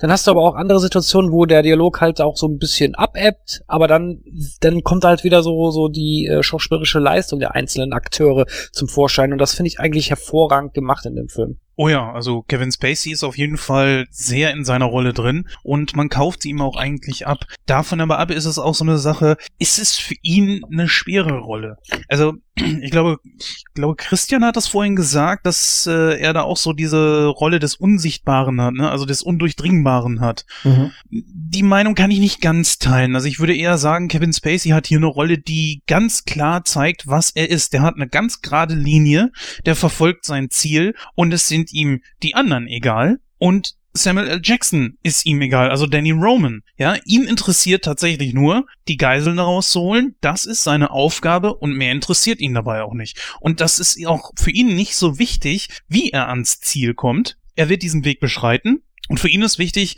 dass niemand dabei zu Schaden kommt und er die Geiseln rauskriegt und die den dann verhaften können. Ja, absolut. Also, also da, da, stimme ich dir zu. Ja. Ähm, dass, man, dass er ein ganz straighter Typ ist, dem halt sein Job wichtig ist. Der Typ kommt her, um einen Job zu machen. Ähm, das mit dem Unsicheren oder dem, dem ähm, was man sozusagen nicht weiß an ihm, äh, meine ich eher in der Richtung, wie er diesen Job macht und wie weit er gehen wird. Ähm, also mit Kevin Spacey ist es durchaus denkbar, dass irgendwann ein Twist kommt, dass er in irgendeiner Form involviert ist ähm, und tatsächlich ein komplett anderes Ziel verfolgt. Mit Kevin Spacey wäre es auch denkbar, dass er ein Typ ist, der sich dann als totaler ähm, Paragraphenreiter entpuppt, der halt ja immer nur seinen Job machen will, ähm, aber da dann auch sozusagen überhaupt nicht drauf eingeht, was die anderen machen in irgendeiner Form. Ja. Ähm, das meine ich damit, dass Kevin Spacey in diese Richtung tendieren kann. Also, ähm, dass man da so, so eine gewisse Überraschung dann in ihm, äh, ja, nicht vermutet, aber dass er so eine in sich bergen kann. Ja, er geht sehr souverän zu Werke, ne? Also ist die ganze Zeit wirklich völlig abgeklärt. Man sieht das da ja auch schon bei seiner Einführungsszene zu Hause. Er wird ja relativ spät eingeführt erst, ähm, wie er da mit seiner mit seiner Tochter und mit seiner Frau da eigentlich auch eigentlich seinen Job macht. Ne? Also er lebt praktisch mit seinem Job und äh, geht auch dementsprechend locker damit um. Wenn er immer umschalten müsste von privat zu Job und wieder zurück, dann wäre es wahrscheinlich nicht so einfach für ihn, denke Mhm. Aber so lebt er ja richtig da drin. Das wird Ich glaube gut auch. gezeigt. Ja. Ja? Also wenn ich jetzt einfach mal seine Rolle zum Beispiel nehme aus House of Cards, würde ich sagen, vom Spielerischen her ist es das Gleiche. Also er verhält sich komplett gleich, ist wirklich absolut zielorientiert. Nur in House of Cards ist es eigenbezogen und hier eben nicht. Das ist, glaube ich, so der Unterschied zwischen seiner Rolle in House of Cards und hier. Wie fandet ihr denn, ähm, beziehungsweise ich lese mal hier eine Kritik vor, und zwar aus dem Lexikon des internationalen Films. Da steht nämlich, spannender Thriller, der zwar unter seinen allzu bombastischen visuellen Effekten leidet, aber dank des ausgezeichneten Spiels der Hauptdarsteller solide unterhält. Das war meine Frage an euch, und zwar, findet ihr die Effekte in dem Film wirklich so bombastisch, oder ist das eigentlich so, ja, Standard? Und die Effekte in dem Film passen, ja. Es ist aber auch wirklich tatsächlich eher so Standard. Es ist ein Film, den man natürlich nicht vergleichen kann mit äh, so einem, sagen wir, wie Die Hard oder sowas. Aber die Geschichte ist einfach relativ simpel, genauso wie in Die Hard. Ne? Deswegen, äh, du hast hier einfach einen Cop, der zufälligerweise in die Schusslinie gerät und dann natürlich auch das passende Opfer für jene ist, die äh, wirklich dahinter stehen. Das ist ja nichts Neues. Das haben wir schon in zigtausend anderen Filmen gehabt. Und zwar äh, schon so häufig, dass man einfach sagen kann, es ist schon teilweise ein bisschen abgenudelt. Deswegen, naja, lebt es tatsächlich wirklich irgendwo ein bisschen vom Spiel. Ne? Und da machen es tatsächlich die Schauspieler dann auch aus. Ähm, ich finde die Effekte, die geraten eher in den Hintergrund oder sie sind, wie gesagt, eher schmückendes Beiwerk. Also, ähm, ja, also wenn das Visier unten ist praktisch und die Dialoge eigentlich nicht mehr geführt werden, sondern eigentlich alles klar ist, soweit die Situation, dann äh, ja übernehmen mal so zehn Minuten äh, die Blendgranaten, die Hauptrollen. Ähm, und das funktioniert aber auch dann in der Situation. Vielleicht auch ein bisschen over the top, natürlich, wie wir schon gesagt haben. Äh, Lüftungsschächte sind scheinbar Pflicht und gehören auch zu den Klischees, aber ähm, es passt in der Situation ja ganz gut, denn irgendwie musst du die Situation ja auch lösen. Irgendwann muss es ja auch zum großen, äh, ja, wie würde Gordon sagen, Tension Relief kommen. Also es muss ja auch irgendwie ähm, eine Situation eintreten, in der das Ganze ein bisschen offengelegt wird. Gebe ich dir recht. Ich finde aber so Sachen immer so ein bisschen, ähm, ja, Deus Ex Machina will ich nicht sagen. Das, äh, das jetzt, ja, vielleicht doch irgendwo. Aber ich meine, wenn man sich das mal real vorstellt, ich meine, nicht jedes fucking Haus hat einen, einen Lüftungsschacht oder äh, irgendwie was anderes, wo man halt dann, sage ich jetzt mal, leicht an, an, an so einen Geiselnehmer rankommt, sage ich jetzt mal. Ne? Das ist ja schon teilweise ein bisschen komplexer. Naja, ich meine, also der Lüftungsschacht ist natürlich in Stirb langsam auch großer Teil des ganzen Prozederes. Und ich glaube, es gibt keinen einzigen Lüftungsschacht der Welt, durch die man als Mensch tatsächlich durchklettern kann. Ähm, A, von der Größe her und B, wenn er groß genug ist, dann von der Tragkraft her. Also ich glaube, da kracht man durch. Aber gut, das ist halt das Standardrepertoire. Und wenn es nicht der Lüftungsschacht gewesen wäre, dann hätten sie halt irgendwie eine andere Position gefunden, von dem aus sie in den Raum in irgendeiner Form schießen können. Also das ist ja eine austauschbare Variable letzten Endes. Ich weiß aber, was das Lexikon des internationalen Films mit diesen bombastischen Effekten meint. Also das sind in dem Sinne gar nicht die Spezialeffekte, sondern halt einfach wirklich dieser, der groß angelegte Tonfall dieses Films. Also der Film sieht sehr schick aus. Russell Carpenter ist ein fantastischer Kameramann, ja, und das ist jemand, der halt auch gerne mal spielt und mit viel mit Licht und Schatten arbeitet und was weiß ich, das Ding, ähm, das, das sieht groß auf der Leinwand aus. Und es ist ja auch kein subtiler Film. Es ist ein Film, in dem halt total viel geschrien wird und es wird viel geschossen und wie Julian sagt, Granaten fliegen rum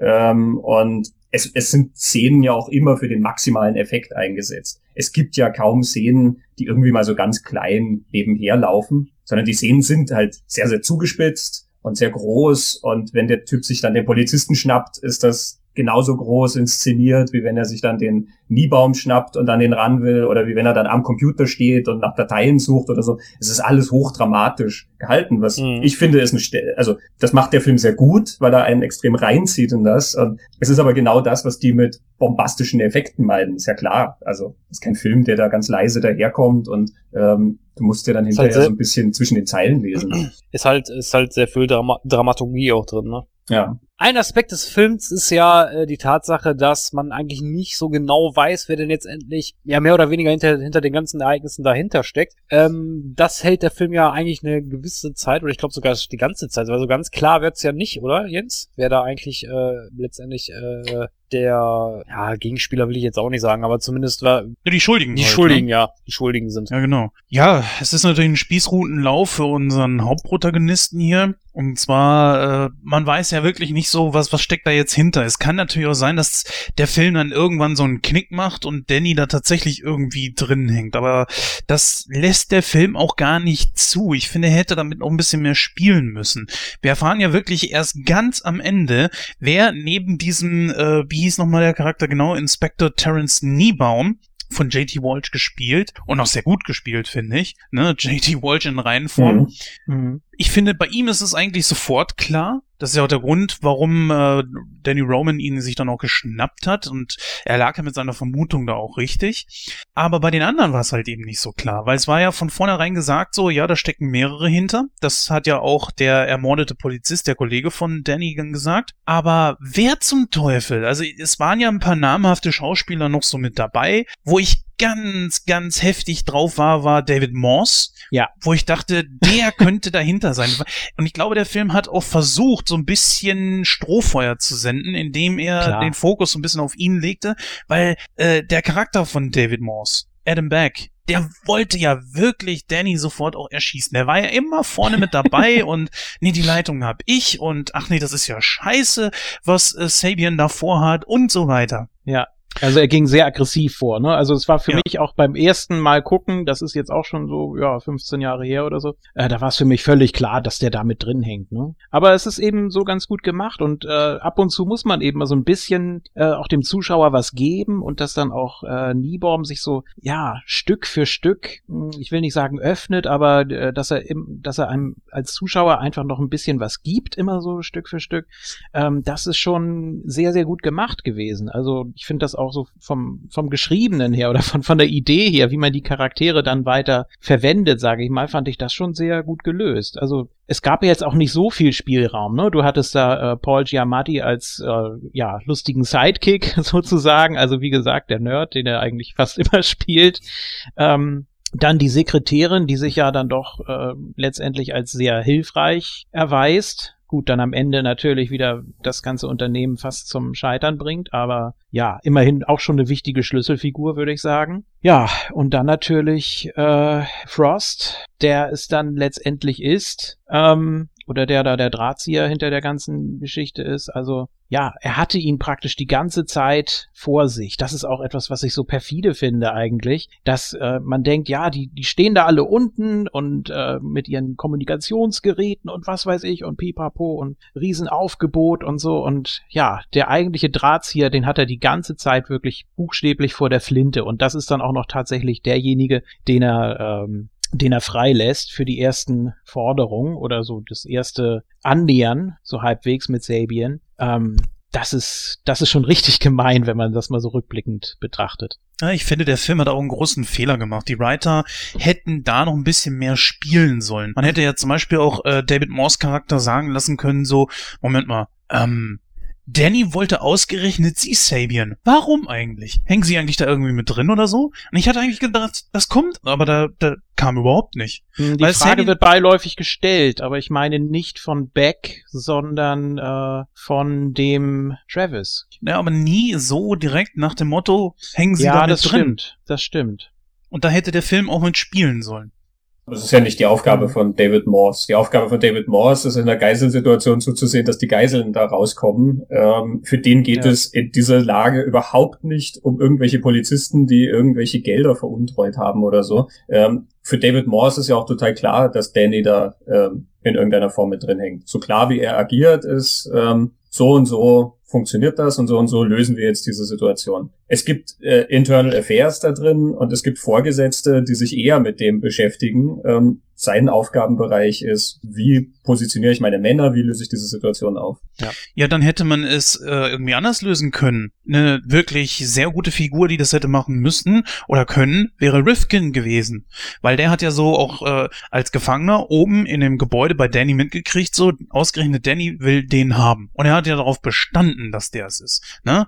Der muss dann und dann da sein und so weiter, sonst töte ich hier eine Geisel und ja, passierte zwar nicht, weil äh, Sabian rechtzeitig da war, aber als Frost dann auch noch frei war, unten hätte er sagen können, Moment mal, hier stimmt doch irgendwie was nicht, Aber um von sich Nein, und von anderen abzulenken. Ist, schau mal, es Nee. ist doch überhaupt nicht im Interesse von diesen Leuten, ähm, auf eine Verschwörung hinzuweisen. Es ist nicht deren Interesse, darauf hinzuweisen, dass da mehrere Polizisten mit drin hängen. Das Einzige, was Genau. die wissen, ist, da ist Geld verschwunden aus diesem Fonds. Irgendjemand hat da was gemacht. Und ganz offensichtlich hat Danny was damit zu tun, denn Danny hat seinen Partner umgebracht. Das ist die ähm, Erklärung, die sie haben, ja. Das ist eine ganz klare Einzeltäter-These, die dort aufgestellt wird. Und es wäre kontraproduktiv, wenn sie noch suggerieren würden, dass andere Leute in der Polizei da in irgendeiner Form mit drin hängen. In dem Fall müssten sie nämlich sicherheitshalber ihren kompletten Polizeiapparat ähm, zurückziehen und sich alle einer Untersuchung übergeben und dürften diesen, dürften diesen Einsatz nicht mehr leiten, Mhm, stimmt. sobald sie Das wäre- das suggerieren. Das wäre, das wäre ein bisschen äh, suboptimal gewesen und auch nicht dienlich für die Story, das stimmt schon.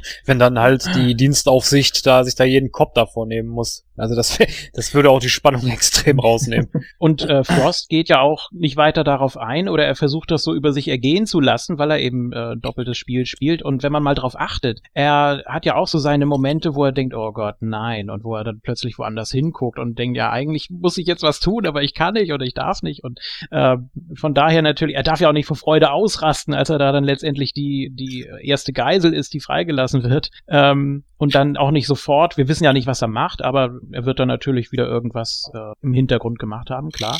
Äh, das Finale vielleicht schon vorbereitet haben. Aber man sieht das deutlich auch an, an der Mimik von Frost, ähm, dass er merkt, dass er Danny unterlegen ist, was diese ganzen Psychospiele angeht. Ähm, ich glaube, er hat auch ein Stück weit sogar Angst vor Danny. Äh, jetzt nicht, weil er da gerade äh, mit Handschellen gefesselt ist und weil er eine Waffe hat und äh, ja eigentlich keinem was tun will, was er, was Frost ja weiß, sondern weil Danny so gut die Leute lesen kann. Und das sieht man ja auch in dieser einen Szene mit äh, Niebaum da mit dem, ja, also wenn du wenn du lügst, äh, wenn du die kreative Seite des Gehirns äh, abfragst, dann guckst du nach rechts oben und wenn du die Wahrheit sagst, dann guckst du nach links oben und so weiter.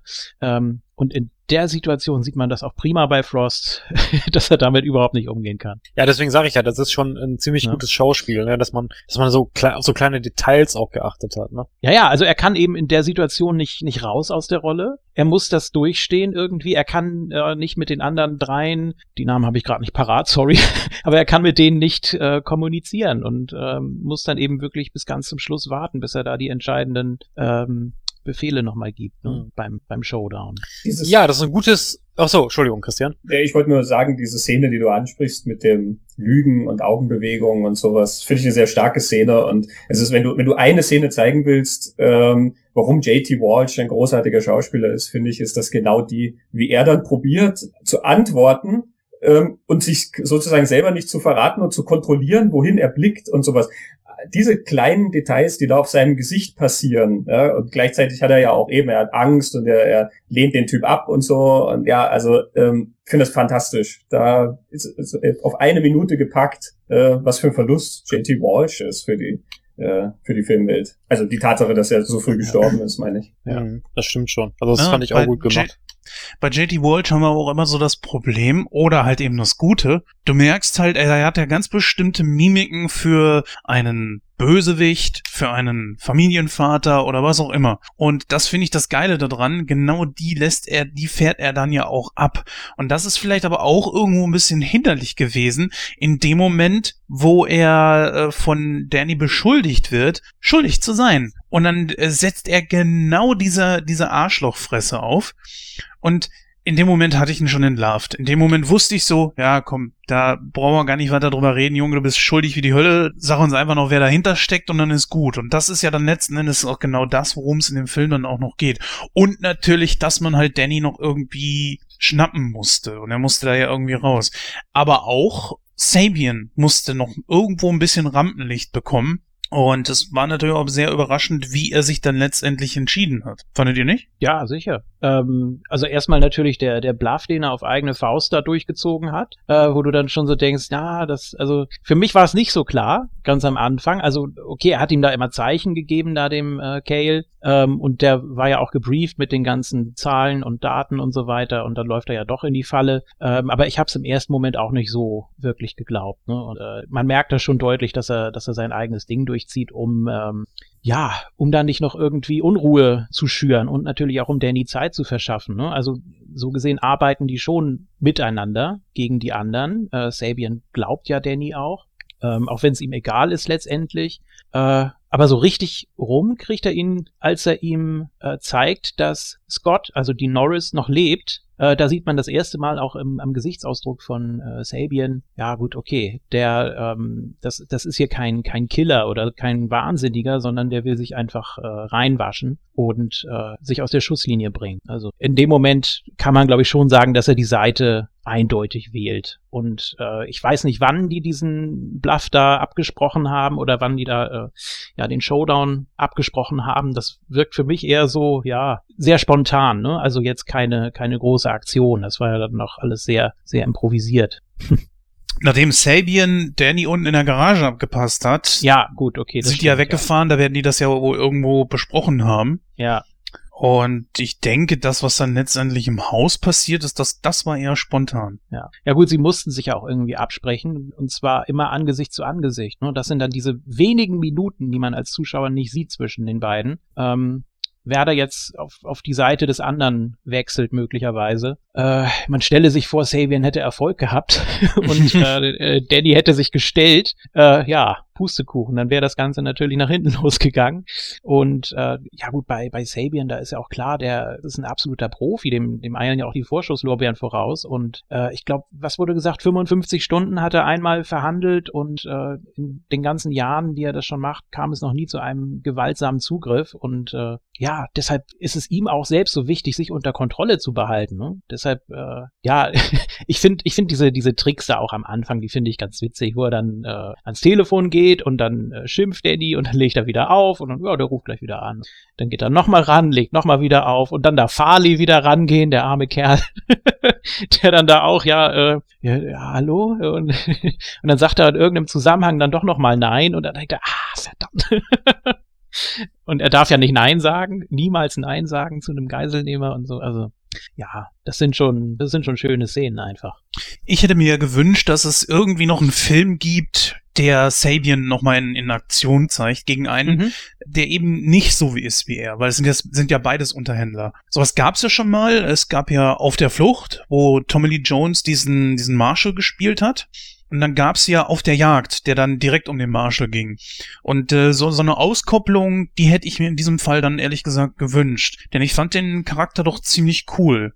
Mein klar, man hat, äh, man hat jetzt Kevin Spacey schon tausendmal in solchen Rollen gesehen, wo er einen ähnlichen Charakter gespielt hat. Aber äh, ja, wäre für mich zumindest interessant geworden.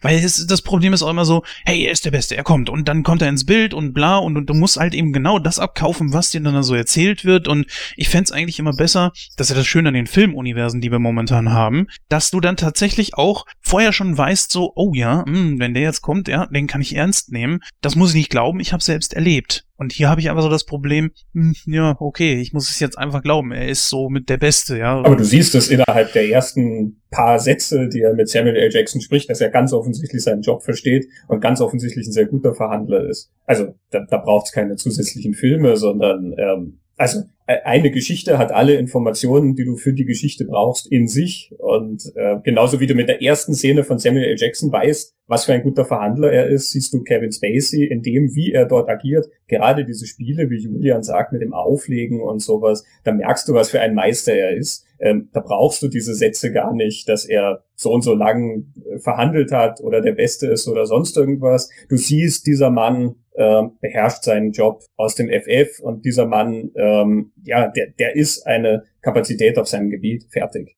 Nee, er kann, er kann die Leute auch blitzschnell einschätzen. Ne? Also als Zuschauer denkt man ja auch, oh Gott, wenn er ihm jetzt ins Gesicht sagt, ja, ist mir doch scheißegal, ob sie schuldig sind oder nicht. Äh, er muss ja eigentlich damit rechnen, dass, dass sein Gegenüber dann durchdreht. Aber der hat den zu dem Zeitpunkt, äh, lass es eine Stunde oder so gewesen sein und dann auch nicht mal Angesicht zu Angesicht, sondern nur über Telefon, äh, schon so eingeschätzt und auch die Situation so eingeschätzt, äh, dass er das als ungefährlich oder vielleicht sogar förderlich äh, vermutet. Und ähm, das, das ist natürlich immer ein Berufsrisiko. Da musst du schon absoluter Vollprofi. Aber ich finde, er hatte schon ein paar Probleme damit. Er versuchte tatsächlich so dieses Programm abzuspielen, ne?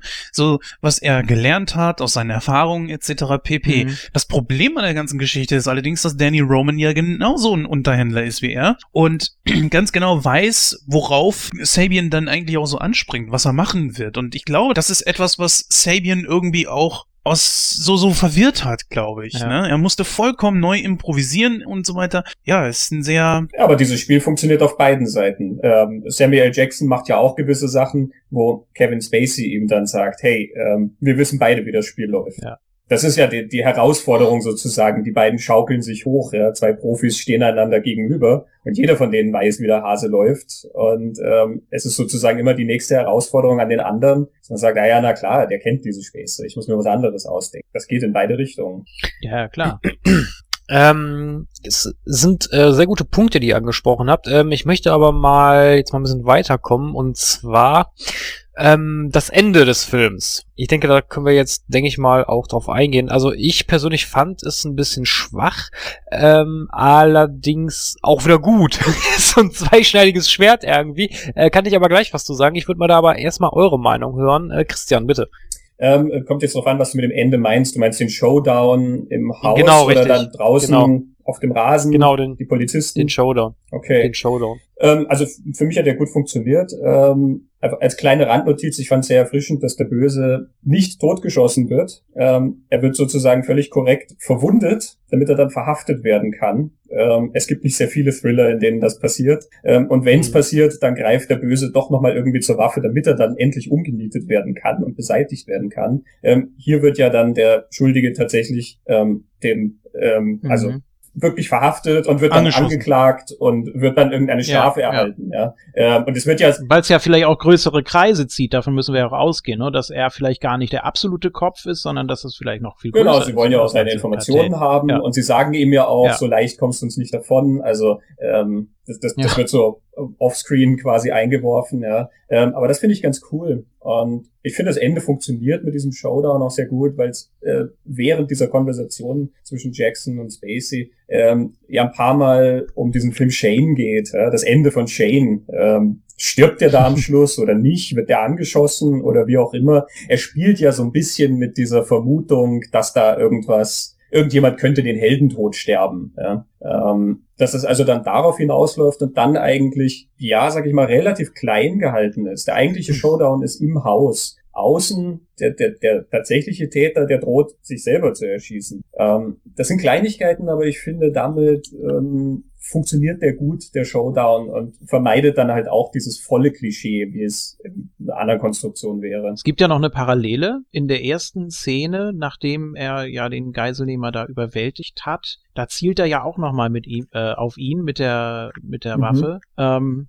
und man denkt ja auch kurz, ja, begeht er da jetzt auch Lynchjustiz oder was, was hat er da vor eigentlich? Oder wenn man da ihm so in die Augen guckt, da denkst du ja sofort, oh Gott, der drückt gleich ab. Und genauso auch in der letzten Szene. Also das hat sich dann nicht geändert. Ähm, also scheinbar lag es gar nicht so daran, dass er das so persönlich genommen hat. Klar, natürlich auch. Äh, er ist natürlich auch enttäuscht von seinem Freund, von seinem Kollegen in dem Moment. Ähm, aber in der ersten Szene, da denkt man, ja, okay, das, das ging ihm auch sehr nah. Und mhm. äh, ja, klar, also wenn, wenn der Typ da seine, seine Tochter da bedroht und es ist, also der Anfang ist schon sehr heftig, ne? Also mhm. nichts für schwache Nerven, klar.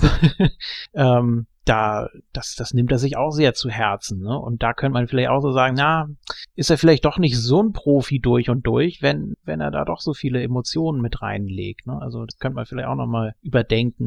ich weiß es nicht. Naja, er ist auch da eigentlich Kopf in dieser Filmtradition, wo der Auftrag oder das, worum es geht, halt immer schon so eine Dimension annimmt, dass man das Ganze nicht zu den Akten legen kann, ja, sondern da ist man persönlich angesprochen. Also so wie alle Cops von Dirty Harry bis ich weiß nicht wer dann immer noch dies, diese extra Arbeit dann quasi reinmachen. Die können ja nicht sagen, ja, jetzt übernehmen dann mal die Kollegen und äh, ich habe meinen Urlaub angemeldet, sondern ähm, das ist, selbst wenn sie nicht selber involviert sind in die Geschichte, aber das, was der äh, andere getan hat, ist quasi so ein Affront, dass sie dann ähm, dazu neigen zu so einer Reaktion. Ne? Also die Sache, warum ich das für ein zwei, zweischneidiges Schwert halte, ist die, und zwar, ähm, ich gebe den Christian recht, das war nicht so das klischeebehaftete Ende, ne? Also wie, wie Christian das gerade gesagt hat, so von wegen so, dass der äh, Böse oder Antagonist oder wie man das nennen mag, dass er so im letzten Moment noch die Knarre ziehen will und dann wird er doch erschossen.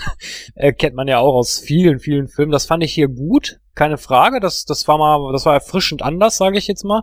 Ähm, es war auch mehr so, so das typische, die typische Polizeiarbeit. Ich meine, mag es vielleicht auch geben, aber ich sag mal, zu 90 Prozent macht das ja kein Cop, ne? Man, man schießt, man schießt kein, oder man ballert keinen über den Haufen. Man versucht erstmal denjenigen außer Gefecht zu setzen, indem man ins Bein schießt oder wie auch immer. Von daher fand ich das jetzt sehr gut. Äh, auf der anderen Seite hat mir aber da so ein bisschen so die Dramaturgie gefüllt, weil ich mag das eigentlich immer ganz gerne, wenn in Showdowns so ein bisschen ah, so Spannung, bisschen mehr Spannung aufgebaut wird. Und ich finde, das hat hier so ein bisschen gefehlt. Ja, gebe ich dir recht. Finde ich auch.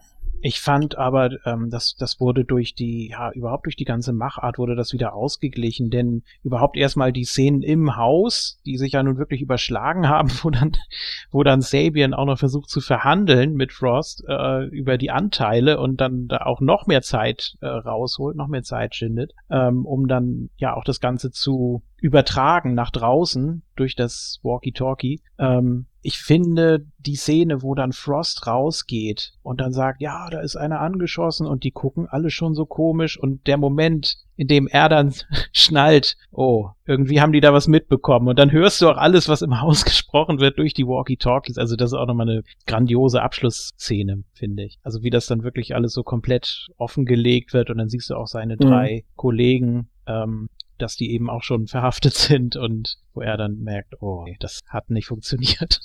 ja, also von daher, ja, sicher nicht der, der klassische Showdown, ist aber auch ganz gut so, finde ich. Klar, jetzt, er hat seine Marke wieder gekriegt und das ist ja auch das Wichtigste. Und dann, wo dann noch so sagt, ja, hier noch die letzte Forderung und die sie an mich hatten und dann auch nochmal schön den Bogen zurückgesponnen. Aber das war schon, ja, es war, war ein rundes Ende einfach. Natürlich over the top und realen Leben kann das so nicht funktionieren, dass du einem irgendwie, ja, weiß ich nicht, hatte, hatte ihm ins Becken geschossen oder irgendwie ins Bein oder sonst irgendwie. Ähm, wohl so geschickt getroffen, dass es ja schlimm aussieht, aber dann letztendlich auch nicht lebensgefährlich ist. Hm. Wird gerne gemacht, ist sicher auch ein Klischee, sieht auch manchmal ein bisschen blöd aus, aber ja, kann ich mit leben. Ist aber die große Frage, hatte er nicht eine schusssichere Weste drunter? Ja, aber nicht komplett, ne? Also nee, nicht. Nee. Äh, Deswegen, also wird es mit Sicherheit schon schlimm gewesen sein, aber halt eben nicht irgendwie lebensbedrohlich oder so. Irgendeine ja, ja, genau. Fleischwunde, genau. die, die tierisch wehtut und blutet wie Sau, das ist ja möglich.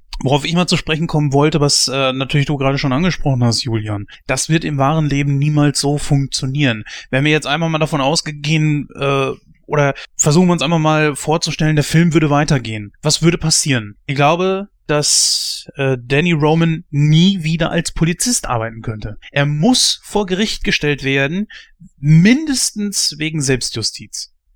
da, Entschuldigung, damit hat er gute Erfahrung gemacht in der Jury. Also von daher hat ihn das vielleicht nicht so abgeschreckt. Entschuldigung, das musste eben sein. Wenn es der gleiche Charakter, Charakter gewesen wäre, ja meinetwegen. Aber das Nein. ist so ein, es ist auch ein unbefriedigendes Ende. Wenn man die Geschichte einfach mal weiterspinnt, dann ist eigentlich ganz klar, Dannys Karriere ist am Arsch. Ja, ob er da jetzt, äh, ich meine, er wird nicht angeklagt als des Mordes, aber er wird doch nicht mehr als Polizist eingestellt werden. Die Liste der Anklagepunkte wäre ähm, Kidnapping, weil er hält Leute mit vorgestreckter mhm. Waffe gefangen. Ähm, Selbstjustiz. Selbstjustiz, er hat ja niemanden umgebracht. Ähm, aber Einbruch, weil er ist in das Haus von dem eingebrochen. Ähm, er hat Passwörter geknackt. Sachbeschädigung. Sachbeschädigung sowieso. Also ähm, es ist Beleidigung. er hat ja in den USA ja. Er hat einen Beamten zusammengekloppt sogar mehrere. Er hat durch die Gegend geschossen wie ein Bekloppter und wenn er da mal jemanden ja, ist, äh, getroffen hätte. Also, ich weiß nicht, unter was das dann fällt, aber sozusagen mit der tödlichen Waffe ähm, so und so agiert, ähm, also fällt dann genauso drunter. Er hat eine lange, lange Liste eigentlich von Anklagen. Nur ähm, ja, es ist halt klar. so, äh, in einem Film, der jetzt nicht auf Realismus baut, oder auf eine Art von Filmrealismus, ähm, sage ich mal, ist das alles in Ordnung. Äh, denn in einem komplett realistischen Film wäre er nach den ersten fünf Minuten suspendiert worden. Der Einsatz, den er da leitet und der Befehl, den er dort missachtet, der hätte dafür gesorgt, dass er suspendiert wird. Ähm, und vielleicht ist es nicht das erste Mal, dass er so sich über einen Befehl hinwegsetzt. Ähm, das kannst du einfach in so einer Befehlskette nicht machen. Ähm, er, er würde also ganz, ganz schwere disziplinarische Maßnahmen äh, erfahren äh, und würde nie in diese Position kommen, äh, in die halt jeder Polizist in jedem Film eigentlich kommt. Ja. Im Film ist das immer total wurscht. Ähm, der Polizist macht halt das, was richtig ist oder das, was er glaubt, was jetzt getan werden muss. Und in Wahrheit kannst du ja, keine Ahnung, du kannst nicht mal ein Auto von jemandem durchsuchen, ohne dass du die entsprechenden Genehmigungen dafür hast. Und die besorgst du dir auch nicht ähm, einfach so in fünf Minuten per Telefon, sondern das ist ein langwieriger Prozess, das alles einzufädeln. Also von daher, ja, wie gesagt, es ist Filmrealismus und da ist das in Ordnung, nicht tatsächliche Polizeiarbeit widerspiegelt. Ja, das ja, kennt man, das kennt man ja aus vielen Filmen, ne? Also ich meine, wo wir wieder bei vielen Filmen sind. Aber es ist ja so, ne? Ich meine, wenn man jetzt wirklich das äh, detailgetreu eins zu eins umsetzen müsste, ist ja unmöglich. Das wäre ja, das wird ja komplett den Rahmen sprengen bei so einem Film, ne?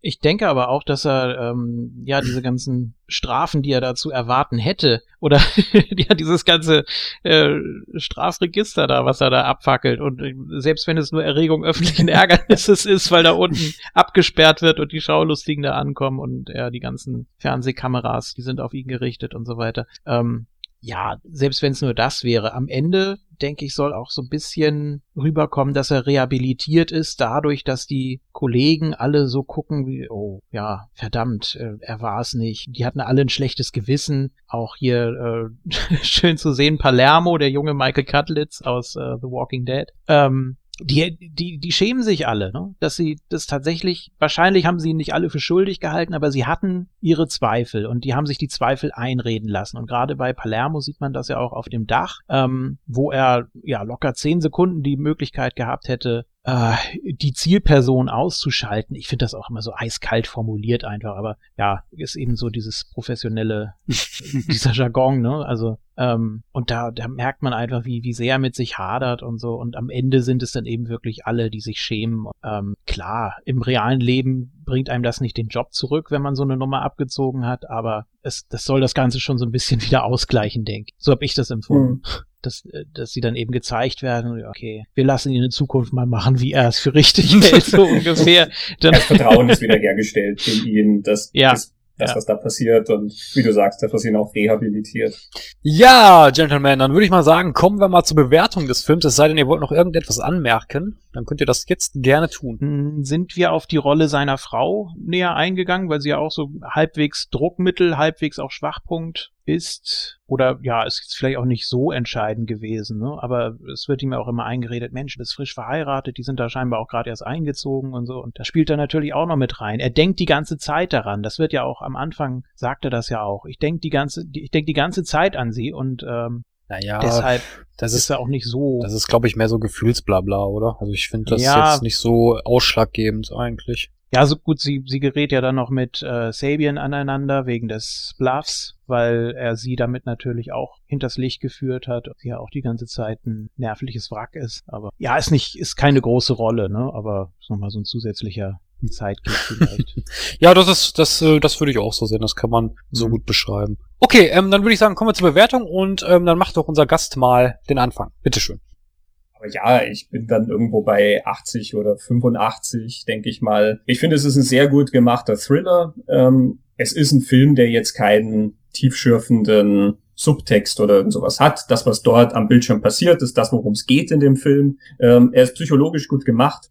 Ich finde, er ist auch inszenatorisch gut gemacht. Wie gesagt, der Regisseur F. Gary Gray, der schafft es, dass man über all diese Klischees irgendwie hinweg sieht und das alles so packend macht, äh, also dass man so gepackt dort drin in diesen Szenen ist, äh, dass man bestenfalls hinterher dann drüber nachdenkt, wie viele von diesen Szenen man irgendwo schon mal gesehen hat. Und trotzdem war man sehr, sehr dran, finde ich, und äh, hat auch diese, diese Konfrontation sehr mit Spannung mitverfolgt. Also das ist ein, ein ganz gutes Beispiel, finde ich, dafür, wie ähm, gutes Skript und gute Schauspieler und eine gute Regie alle diese ähm, Elemente, natürlich dann auch die Musik, also alles, was halt beim Film passiert, wie die zusammenspielen können, um etwas, was vielleicht gar nicht so besonders wäre, dann doch zu einem richtig guten und gelungenen Film werden zu lassen. Deswegen, wie gesagt, irgendwo bei 80, 85 wäre das dann auf eurer 100er Skala.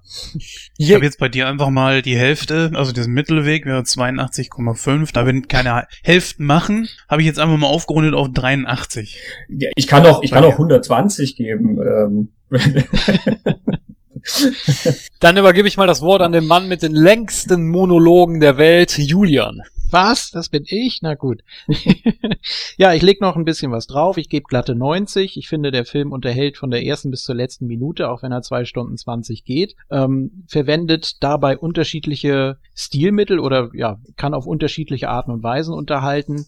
Ähm, die Action-Szenen sind sehr gut platziert, ist nicht zu viel, nicht zu wenig, macht einen guten Thriller aus. Die Schauspieler sind sowieso über jeden Zweifel erhaben und äh, treten in sehr, sehr guten Dialog, in sehr, sehr guter Psychologie. Ähm, da passt für mich eigentlich alles. Und das ist äh, auch einer, den man ruhig öfter gucken kann, auch wenn man, auch wenn man weiß, äh, ja, letztendlich, wer es ist oder wie es ausgeht. Aber ich finde, durch die, durch die ganze Mimik und diese ganzen kleinen Zwischenszenen, der macht Spaß. Ja, uneingeschränkte Empfehlung. Jens, dein Fazit. Na, ihr habt eigentlich schon alles gesagt. Da gibt's jetzt nicht mehr viel zu, zu sagen, außer dass ich mich nicht ganz anschließen kann. Denn äh, der Film hat einige Probleme, auf die ich ja schon hingewiesen habe. Gut, das kann natürlich nur ich nur so sehen. Das muss nicht eure Meinung sein. Aber ich finde, dass Samuel L. Jackson möglicherweise in der Rolle von Kevin Spacey besser aufgehoben wäre und dann umgedreht. Und Kevin Spacey in der Rolle von äh, Danny Roman wäre noch interessanter gewesen, wie der damit äh, zurechtgekommen wäre. Aber gut, das ist es nun mal halt eben nicht. Für mich wandelt der Film so auf derselben Schiene wie halt eben so Die Hard, so um den Dreh rum. Äh, es ist äh, tatsächlich ein bisschen schwierig, den zu bewerten. Ich gebe trotzdem mal 75 Prozent. Das ist ein Film, den man auf jeden Fall gucken kann und leider muss ich auch sagen, er geht mir um mindestens 30 Minuten zu lang. Die Handlung wirkt schon extrem gezogen. Hm. Ja, ich kann es kurz machen. Ich gebe dem Film 80 Prozent. Ähm, wurde eigentlich alles gesagt. Ich kann mich da nahtlos meinen Kollegen hier anschließen und dann kommen wir auf eine Gesamtwertung von 82 Prozent für Jawohl. Verhandlungssache. Ich denke, das wird dem Film auch gerecht. Ja, zum Vergleich, äh, die Community gibt äh, 74% auf Moviepilot und die Kritiker, naja, nur 69, aber Kritiker. Kritiker. Wer braucht sie schon?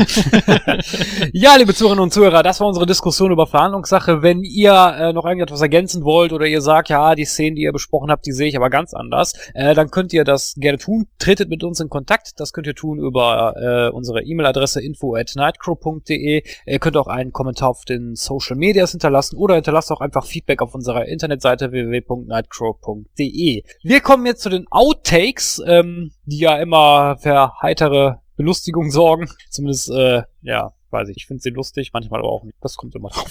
Deswegen viel Spaß beim Reinhören. Je nachdem, wie man wegkommt. Ja, richtig. Deswegen viel Spaß beim Reinhören.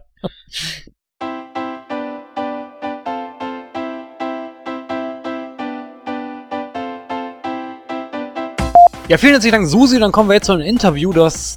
Warte, das mache ich normal, das war scheiße. Mhm. Ich sag, das mache ich normal, das war scheiße.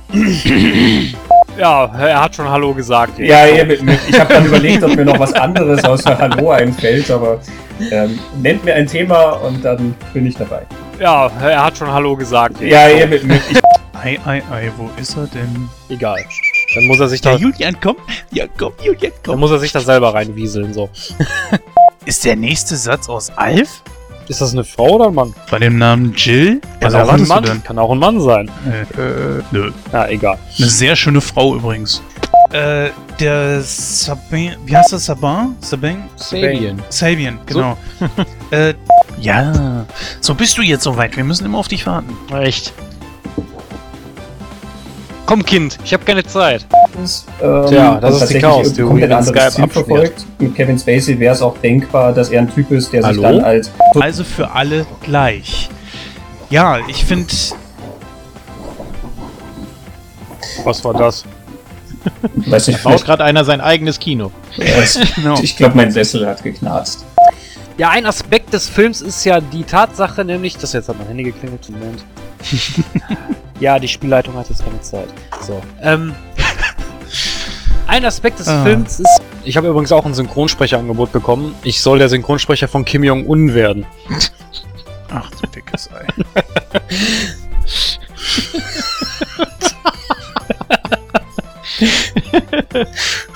Ja. Ja. Mach keinen Fehler. ja, nee, das, das wäre, glaube ich, nicht so gut. so. Achso, ich habe den ersten Take, ja, das ist ja großartig. Ja. Kommen Sie schon raus! ja. Alter, die Scheiße muss ich heute auch noch schneiden, ey.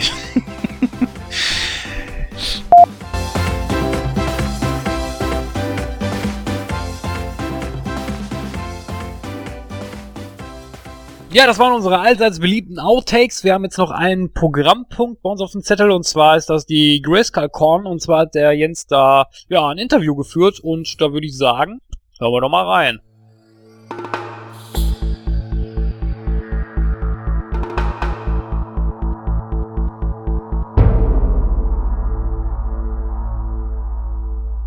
Ein freundliches Hallo nach Karlsruhe. Hallo Matthias. Hallo Jens. Ja, auch dieses Jahr findet wieder die Grayskull Con statt. Wir würden gerne auch Leuten, die vielleicht mit Moto äh, in der Kindheit was zu tun gehabt haben, aber heutzutage nicht mehr, diese ganze Geschichte mal wieder etwas näher bringen. Die Grayskull Con ist nochmal genau was? Wie hat das angefangen? Seit wann bist du derjenige, der das Ruder übernommen hat? Äh, erzähl uns doch einfach mal ein bisschen was. Also die Grayskull Con an sich gibt es seit dem Jahr 2001 jedes Jahr und entstand daraus, dass damals die User der äh, größten deutschen Internetseiten gesagt haben, wir wollen nicht nur miteinander im Forum schreiben und chatten, sondern wir wollen uns auch mal kennenlernen. Und damals kam dann diese Idee auf, oh, lasst uns doch mal so ein Fantreffen veranstalten. Und über die Jahre sind diese Fantreffen dann von anfangs ein bisschen was über 20 Leute, die sich getroffen haben, gewachsen. Es sind dann viel mehr Leute geworden. Man hat größere Häuser gebucht und gebraucht. Und äh, dann ist natürlich auch der Wunsch aufgekommen, außer dass man fachsimpelt über He-Man und dass man vielleicht auch, äh, wenn es irgendwie geht, mal mit den Leuten, die das damals auf die Beine gestellt haben, die da involviert waren, äh, bisschen sprechen kann. Und dann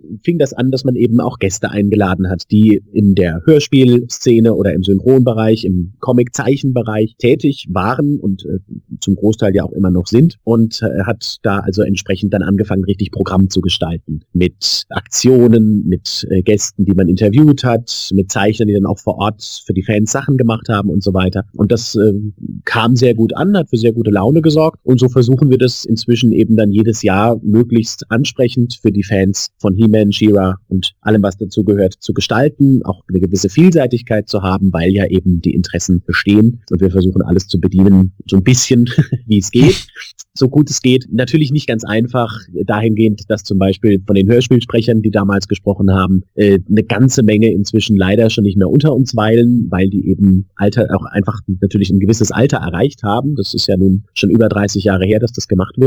Insofern, ja, gestaltet sich die Suche von Jahr zu Jahr natürlich auch immer etwas spannender. Äh, zum Glück gibt's dann eben noch auch die Neuauflage des Cartoons und aktuelle Comics und so weiter, so dass man da wieder ein bisschen Nachwuchs bei den Gästen bekommt, die man dann anfragen kann. Gut, und das zweite Problem für uns natürlich, äh, wenn wir versuchen, Leute aus internationalen Gefilden zu bekommen. Wir sind ja eine kleine Con und ja, man muss natürlich immer ein bisschen schauen, weil unser Motto bei dem Ganzen nach wie vor heißt, von Fans für Fans. Wir sind keine professionellen Veranstalter. Wir verdienen auch kein Geld damit. Wir bekommen auch nichts dafür, außer dass eben hinterher hoffentlich, letztes Jahr war es zum Glück so, Leute kommen und sagen, Mensch, das hat richtig Spaß gemacht, war toll. Und dementsprechend müssen wir halt immer gucken, wo wir bleiben, denn wenn irgendwas finanziell schief läuft, dann stehen wir natürlich privat in der Kreide damit, weil es da keine Organisation, kein äh, wie auch immer gearteten Rückhaltssponsor oder irgendwas gibt, der das dann auffangen würde. Genau, und das ist auch ein Grund, warum mich das so unglaublich beeindruckt. Eine Community, wie ich sie so an und für sich noch nie gesehen habe. Es mag natürlich in anderen Bereichen das äh, geben, das kann ich aber nicht beurteilen. Auf jeden Fall ist das eine Community, liebe Hörer, wo man auch sagen kann, die ist über die Jahre hinweg auch ziemlich familiär geworden. Viele von denen kennen sich, sind untereinander auch befreundet etc. Und neben dem ganzen Rahmenprogramm äh, spielt natürlich auch das Zwischenmenschliche viel äh, eine Rolle. Das ist eine ganz, ganz besondere Atmosphäre von Leuten, die einen auch mit offenen Armen empfangen. Ja, jetzt aber mal zum äh, Programm von diesem Jahr. Also ihr habt natürlich auch schon wieder einiges aufgefahren. So wie ich gesehen habe, sind viele traditionelle Sachen mit dabei, aber auch äh, ein paar neue Sachen. Und da würde ich das Wort natürlich wieder gerne an dich übergeben, Matthias. Mhm. Was erwartet denn die Besucher dieses Jahr? Also, zum einen haben wir so was ganz allgemein die ganze Con über nebenbei läuft. Diesmal auf jeden Fall drei Ausstellungen. Das eine ist etwas, was schon in sich eine gewisse Tradition hat, nämlich, dass der Martin Ruffer eine Ausstellung zum Masters Realfilm macht, denn er sammelt großer Leidenschaft und auch äh, sehr erfolgreich äh, Props und Kostüme aus dem Realfilm und stellt dann eben immer wieder welche aus bei der Grayskull Con. Zum Beispiel hatten wir eben letztes Jahr das Original Skeletor-Kostüm, das Frank Langella getragen hat. Da wird er dieses Jahr auch wieder was Schönes mitbringen. Zum Zweiten haben wir eine große Spielzeugausstellung, wer also wirklich einfach nostalgisch nochmal die 80er-Figuren oder die Figuren, die im ersten Jahrzehnt der 2000er rauskamen oder diese ganz aktuelle Sammlerlinie, die Classics, live und in Farbe und relativ vollständig sehen möchte. Dieses Jahr wird es etwas vollständiger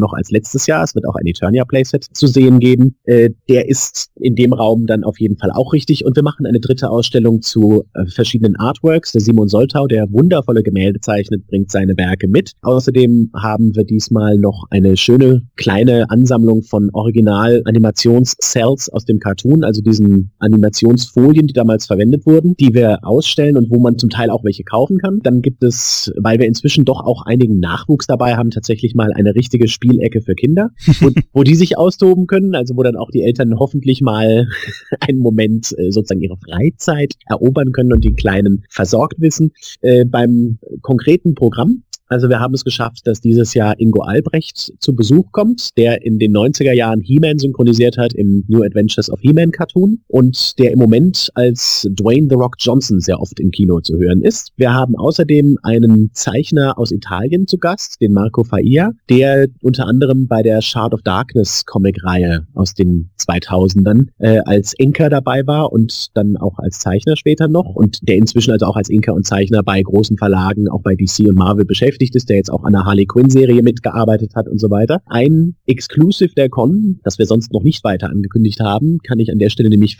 lauten lassen. Er macht zwei Artworks, hat er jetzt extra für die Grayscale Con angefertigt, die es als Art Prints auf der Con zu kaufen geben wird. 75 Stück hat er jeweils dabei. Wenn die weg sind, sind sie weg. Ähm, wir haben außerdem an Gästen noch aus dem Fanbereich, wenn man so möchte, den Simon Soltau da, der, wie ich schon vorhin gesagt habe, wunderbare Gemälde zeichnet. Äh, malt, der nicht nur seine Sammlung mitbringt, sondern auch wieder live vor Ort weiter malt und der auch ein Panel über diese Malerei diesmal hält, wo man auch alle Rückfragen loswerden kann, die man möchte. Wir haben mit Carsten Klinz noch einen Zeichner dabei, der durch den Sturm auf Castle Grayskull äh, Hörspielcomic äh, besonders bekannt geworden ist. Vorher hat er sich äh, mit Charakterzeichnungen schon äh, einen gewissen Status und Namen gemacht in der Fan-Community. Da hat er eben dann auch ein richtiges Comic-Projekt auf die Beine gestellt und der erzählt uns was über sein neues Projekt, das jetzt läuft. Da geht's also auch nochmal im Hörspielsektor weiter. Und wir haben mit Michael Muth jemanden dabei, der ganz hervorragende Fotos erstellt von den Classics-Figuren, die ja extrem beweglich sind. Und äh, sowohl Carsten als auch Marco, die Zeichner, stehen für die Fans zur Verfügung. Wenn man also hingeht und sagt, oh, ich hätte gerne eine, eine schnelle Bleistiftzeichnung von meinem Lieblingscharakter oder zweien, dann machen die das auf die Schnelle und es kostet auch nichts.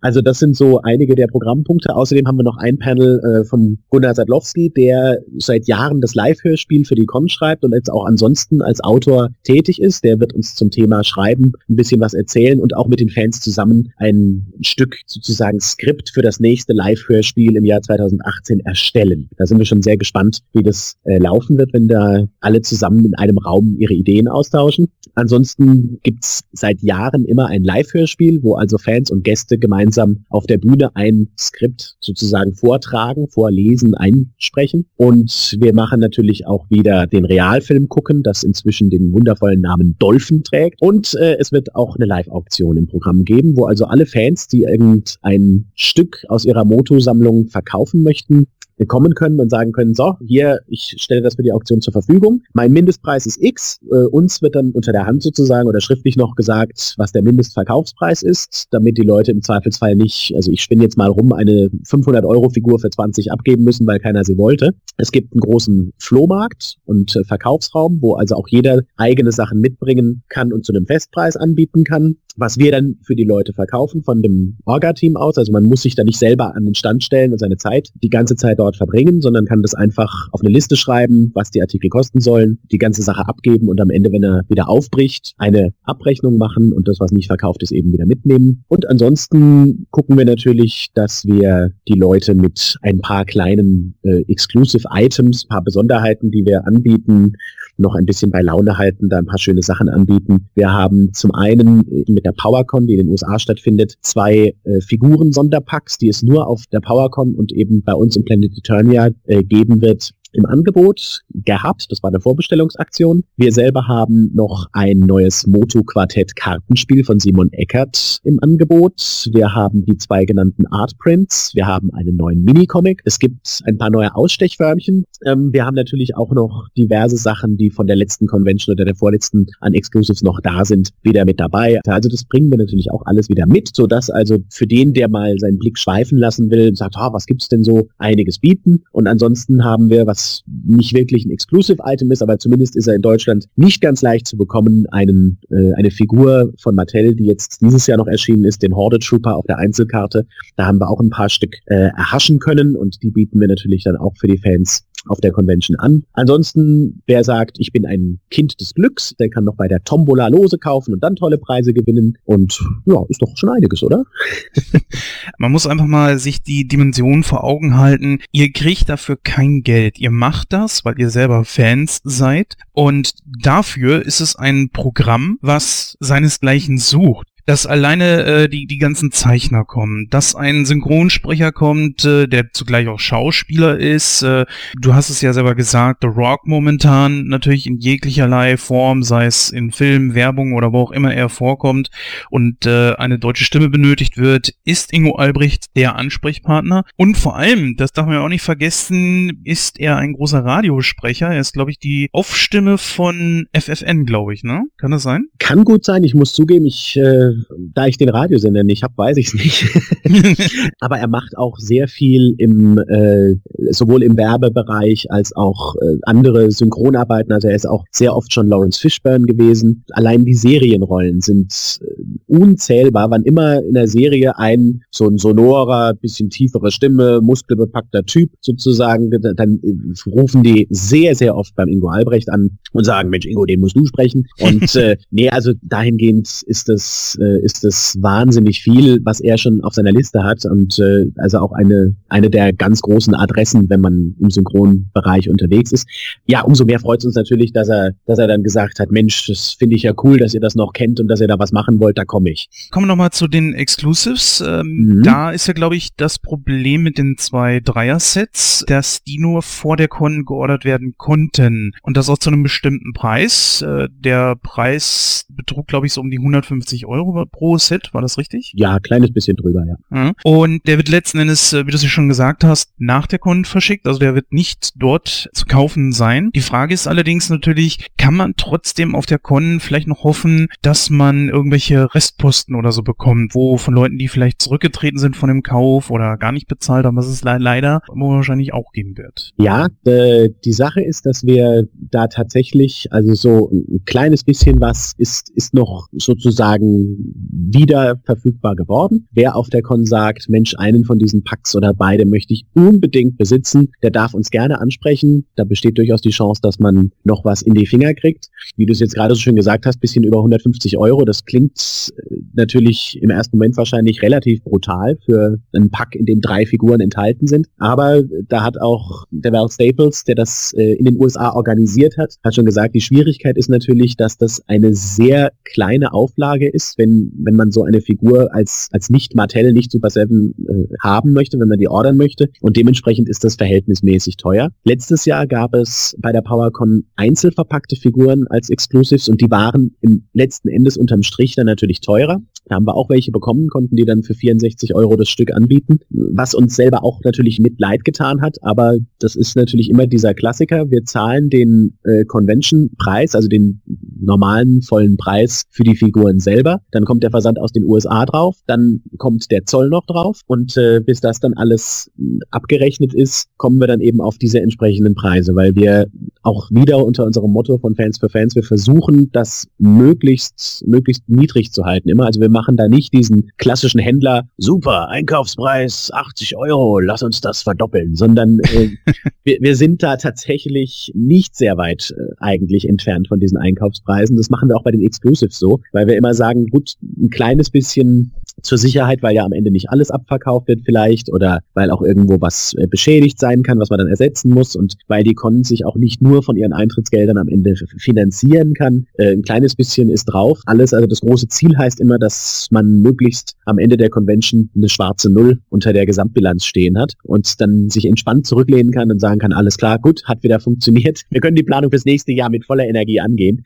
Aber wie gesagt, wir waren schon sehr froh, dass das in diesem Jahr eine so tolle Kooperation mit der PowerCon und mit Planet Eternia war und ist, dass wir da gleich bei Beginn der Bestellfrist selbst anbieten konnten, dass auch die PowerCon verwiesen hat, wenn ihr in Deutschland lebt oder auch in Europa seid, dann überlegt euch doch, ob ihr nicht lieber bei der GrayscaleCon oder bei Planet Eternia bestellen wollt, weil die am Ende tatsächlich billiger sein werden als äh, das, was ihr zahlen würdet. Also wer jetzt aus Deutschland heraus gesagt hat, ich möchte bei der PowerCon direkt bestellen, der hat mehr ausgegeben, als er das bei uns tut, weil in dem Fall äh, die PowerCon selber auch über ein Unternehmen die ganzen Versand erledigen lässt. Und das ist ja nicht ganz unbeachtlich. Ich selber habe im Vorfeld, gebe ich ehrlich zu, angenommen, dass sich diese drei Mini-Comic-Figuren, dass da die Nachfrage deutlich höher sein würde als bei diesen drei Konzeptfiguren, weil man vielleicht nicht so den Bezug aus der Kindheit zu diesen Figuren hat. Kann man ja gar nicht, die gab es ja nicht. Aber die sind dann doch recht ordentlich bestellt worden auch. Also die sind gar nicht weit, also die Mini-Comics waren ein paar mehr, aber die sind nicht so weit abgeschlagen jetzt gewesen, diese drei Konzeptfiguren.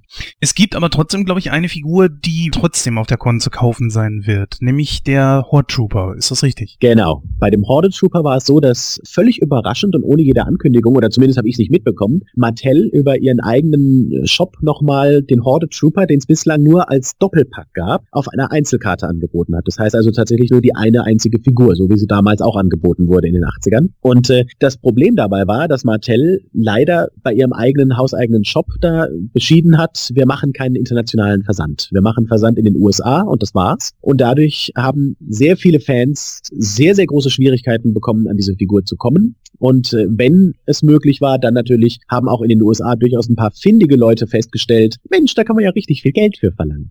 Dementsprechend ist das also ein sehr teures Vergnügen geworden. Und wer also eine Tageskarte kauft oder ein Wochenendticket oder wer das All-Inclusive-Paket hat, bei dem er auch übernachtet und alles, der kann sich ab Freitag dann eine Figur, einen Horde Trooper für 37 Euro bei uns kaufen und äh, hoffen, dass sich einige Leute da freuen werden, wenn sie dann diese Figur vielleicht, ohne dass sie damit gerechnet haben, dass das klappen könnte, jetzt doch haben.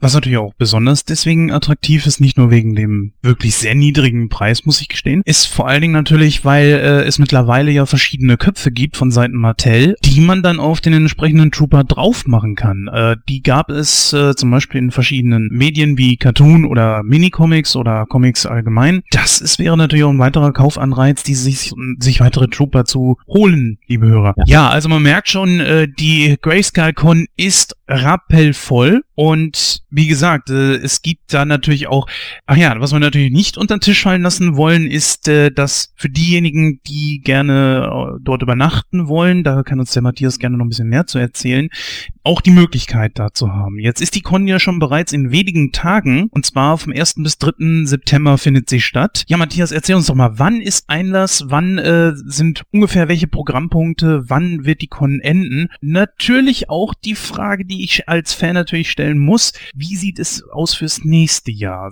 Ist da schon irgendwie in Planung, ob es eine Con gibt oder wird sich das auch erst wieder nächstes Jahr?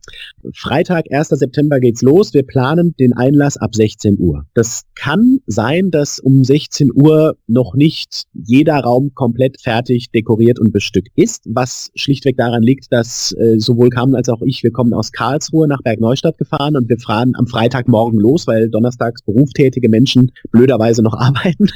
Und äh, wir, wir machen dann also mit fliegenden Fingern versuchen wir alles möglichst schnell, möglichst schön zu machen. Wir machen dann am Abend noch so gegen zwischen 18 und 19 Uhr die offizielle Eröffnung. Es gibt dann auch das erste Abendessen für diejenigen, die das äh, entweder im Ticket drin haben oder zugebucht haben. Und äh, am Samstag ist dann Einlass um 9.30 Uhr morgens für alle, die als Tagesgäste kommen. Also ab 9.30 Uhr. Man darf gerne auch erst um 11 kommen, das ist kein Problem. Und äh, sonntags dasselbe Spiel nochmal, 9.30 Uhr Einlass. Und wir planen das Ende so auf circa 13 Uhr am Sonntag.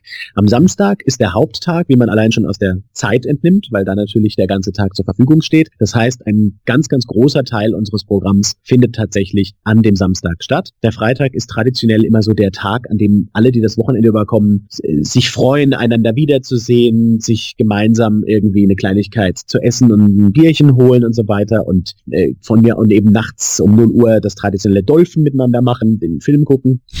Das heißt, die Erfahrung hat uns gelehrt, am Freitag, Nachmittag, Abend viel Programm einzuplanen, ist eigentlich nicht so arg sinnvoll. Das nehmen dann nur wenige wahr und manche sagen dann auch, ach Mann, ich will jetzt doch aber erstmal hier in Ruhe angekommen sein, muss ich jetzt schon zur Bühne rennen, weil was Schönes ist, was ich eigentlich sehen möchte. Am Samstag, wie gesagt, findet programmmäßig sehr, sehr viel statt. Da sind alle Gäste auf jeden Fall mindestens einmal zu sehen, auf der Bühne ansprechbar und äh, sämtliche Ausstellungen sind auch am Freitag schon geöffnet, aber natürlich auch am Samstag und auch am Sonntag. Und äh, am Sonntag ist auch traditionell dieses gemeinsame letzte Frühstück, das Abschließen der letzten Deals und äh, An- und Verkäufe am Flohmarkt und so weiter, wo dann auch diejenigen, die vorher noch ein bisschen unschlüssig waren, nochmal schnell zu irgendeinem Geldausgabeautomaten rasen, um sich dann doch noch irgendwas auf den letzten Drücker mitzunehmen, wo wir auch nochmal ja, Abschluss mit allen Gästen, gemeinsame Schlussdiskussion machen. Also wer sich sagt, ich möchte nur an einem Tag mir das mal anschauen, für den empfehle ich ganz klar den Samstag. Ist auch überhaupt kein Problem, an dem entsprechenden Tag einfach zu kommen und an der Tageskasse ein Tagesticket zu kaufen für 20 Euro. Wer sich spontan entschließt, er möchte das Wochenende über äh, dabei sein, aber von zu Hause kommen, es gibt da ein Wochenendticket für 39 Euro, dass man an allen drei Tagen reinkommt. Wer gerne übernachten möchte und äh, vor allem auch essen möchte, der möge sich bitte so rasch wie möglich entscheiden, weil wir unsere äh, auch Essensbestellungen auch mit dem Caterer jetzt wirklich äh, fertig machen müssen, finalisieren müssen. Aber wer sagt, ich möchte einfach nur da sein, Eintritt für den Tag haben, der kann sich da auch ganz spontan entscheiden. Das ist überhaupt kein Problem. Und zu guter Letzt für 2018, ja, es wird eine Con im Jahr 2018 geben und wir sind auch tatsächlich schon an der Planung, weil wir insbesondere was das Haus angeht gesagt haben, das soll uns nicht wieder so passieren, wie das dieses Jahr war. Das heißt, da sind wir schon so ein bisschen am, am Arbeiten und machen und wenn alles optimal läuft, aber davon möchte ich nicht zwingend ausgehen, aber wenn es optimal läuft, dann können wir das auf der Con sogar schon in irgendeiner Weise ankündigen. Ja, liebe Hörer, wenn ihr irgendwie Fragen habt, Anregungen oder einfach sagt, okay, ich möchte jetzt auf die Con kommen, dann könnt ihr euch natürlich auch noch kurzfristig anmelden. Matthias hat es schon gesagt. Wir werden das Ganze natürlich alles verlinken. Das heißt also, da könnt ihr euch dann auch darüber informieren, äh, zu Tages- und Nachtzeiten, wann immer ihr wollt. Und dort äh, werden wir das Ganze auf die Seite der GrayscaleCon verlinken, auch natürlich auf deren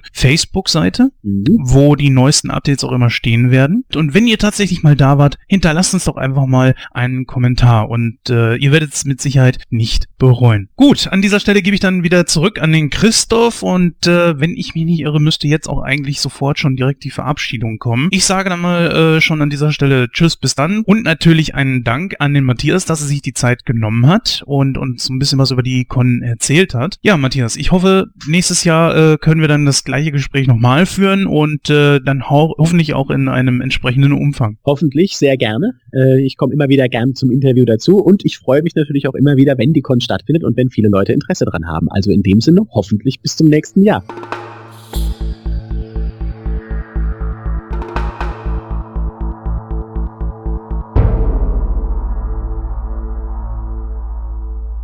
Ja, liebe Zuhörerinnen und Zuhörer, das war die 86. Ausgabe von Nightcrow. Äh, stand diesmal ganz in Zeichen der Polizeiarbeit. Wie ich, der alltäglichen. alltäglichen natürlich, wer kennt's nicht. Ja, korrupte Bullen. Wollte ich früher auch immer werden. Korrupter Bulle. So. ja, an dieser Stelle ähm, wünsche ich euch einen guten Tag, einen guten, einen guten Abend, eine gute Nacht oder einen guten Morgen, je nachdem, wann ihr diesen Podcast hört. Und dann hören wir uns wieder in Ausgabe 87. Da ist dann auch wieder der Gordon mit von der Partie. Bis dann. Ja, da freue ich mich auf jeden Fall schon drauf, wenn Gordon mal wieder mit dabei ist. Es wird ja ein sehr brisantes Thema werden. Julian, äh, wirst du dich der Herausforderung stellen und diesem Thema beiwohnen? Ich meine, du weißt ja, was es ist. Es geht ja so in die Comic-Richtung.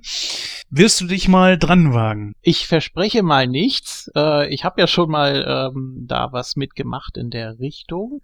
Es gibt jetzt auch gerade äh, bei meinem kleinen anderen Projekt, wo du, Jens, ja auch mit involviert bist, von Zeit zu Zeit bei Moon Talk, da gibt's ja auch gerade viel zu besprechen. Äh, sind gerade vier, vier Themenblöcke, die wir uns vorgenommen haben und die jetzt äh, dann demnächst rauskommen, beziehungsweise dann nach Erscheinen dieser Ausgabe schon draußen sind. Ähm, aber ich bin immer gerne dabei und äh, wenn ich dann auch entsprechende Kritik äußern darf, dann ist das ja auch in Ordnung. Ja gut, du, es, ich finde es gar nicht mal so schlecht, wenn einer auch mal gegenteiliger Meinung ist, ja. Ne? Das, das muss ja nicht wichtig. Ja, ich habe ja beim letzten Mal ähm, auch versucht, mal wirklich eine gegenteilige Meinung zu haben, obwohl ich eigentlich ja bei Leon der Profi mehr so auf eurer Meinung war. Und das ist auch immer sehr ich, ich denke einfach mal, das ist immer gut für ein Gespräch, weil wenn alle der gleichen Meinung sind, sind wir eigentlich relativ schnell durch und das äh, ist für so, ein, für so eine Diskussion eigentlich auch nicht dienlich.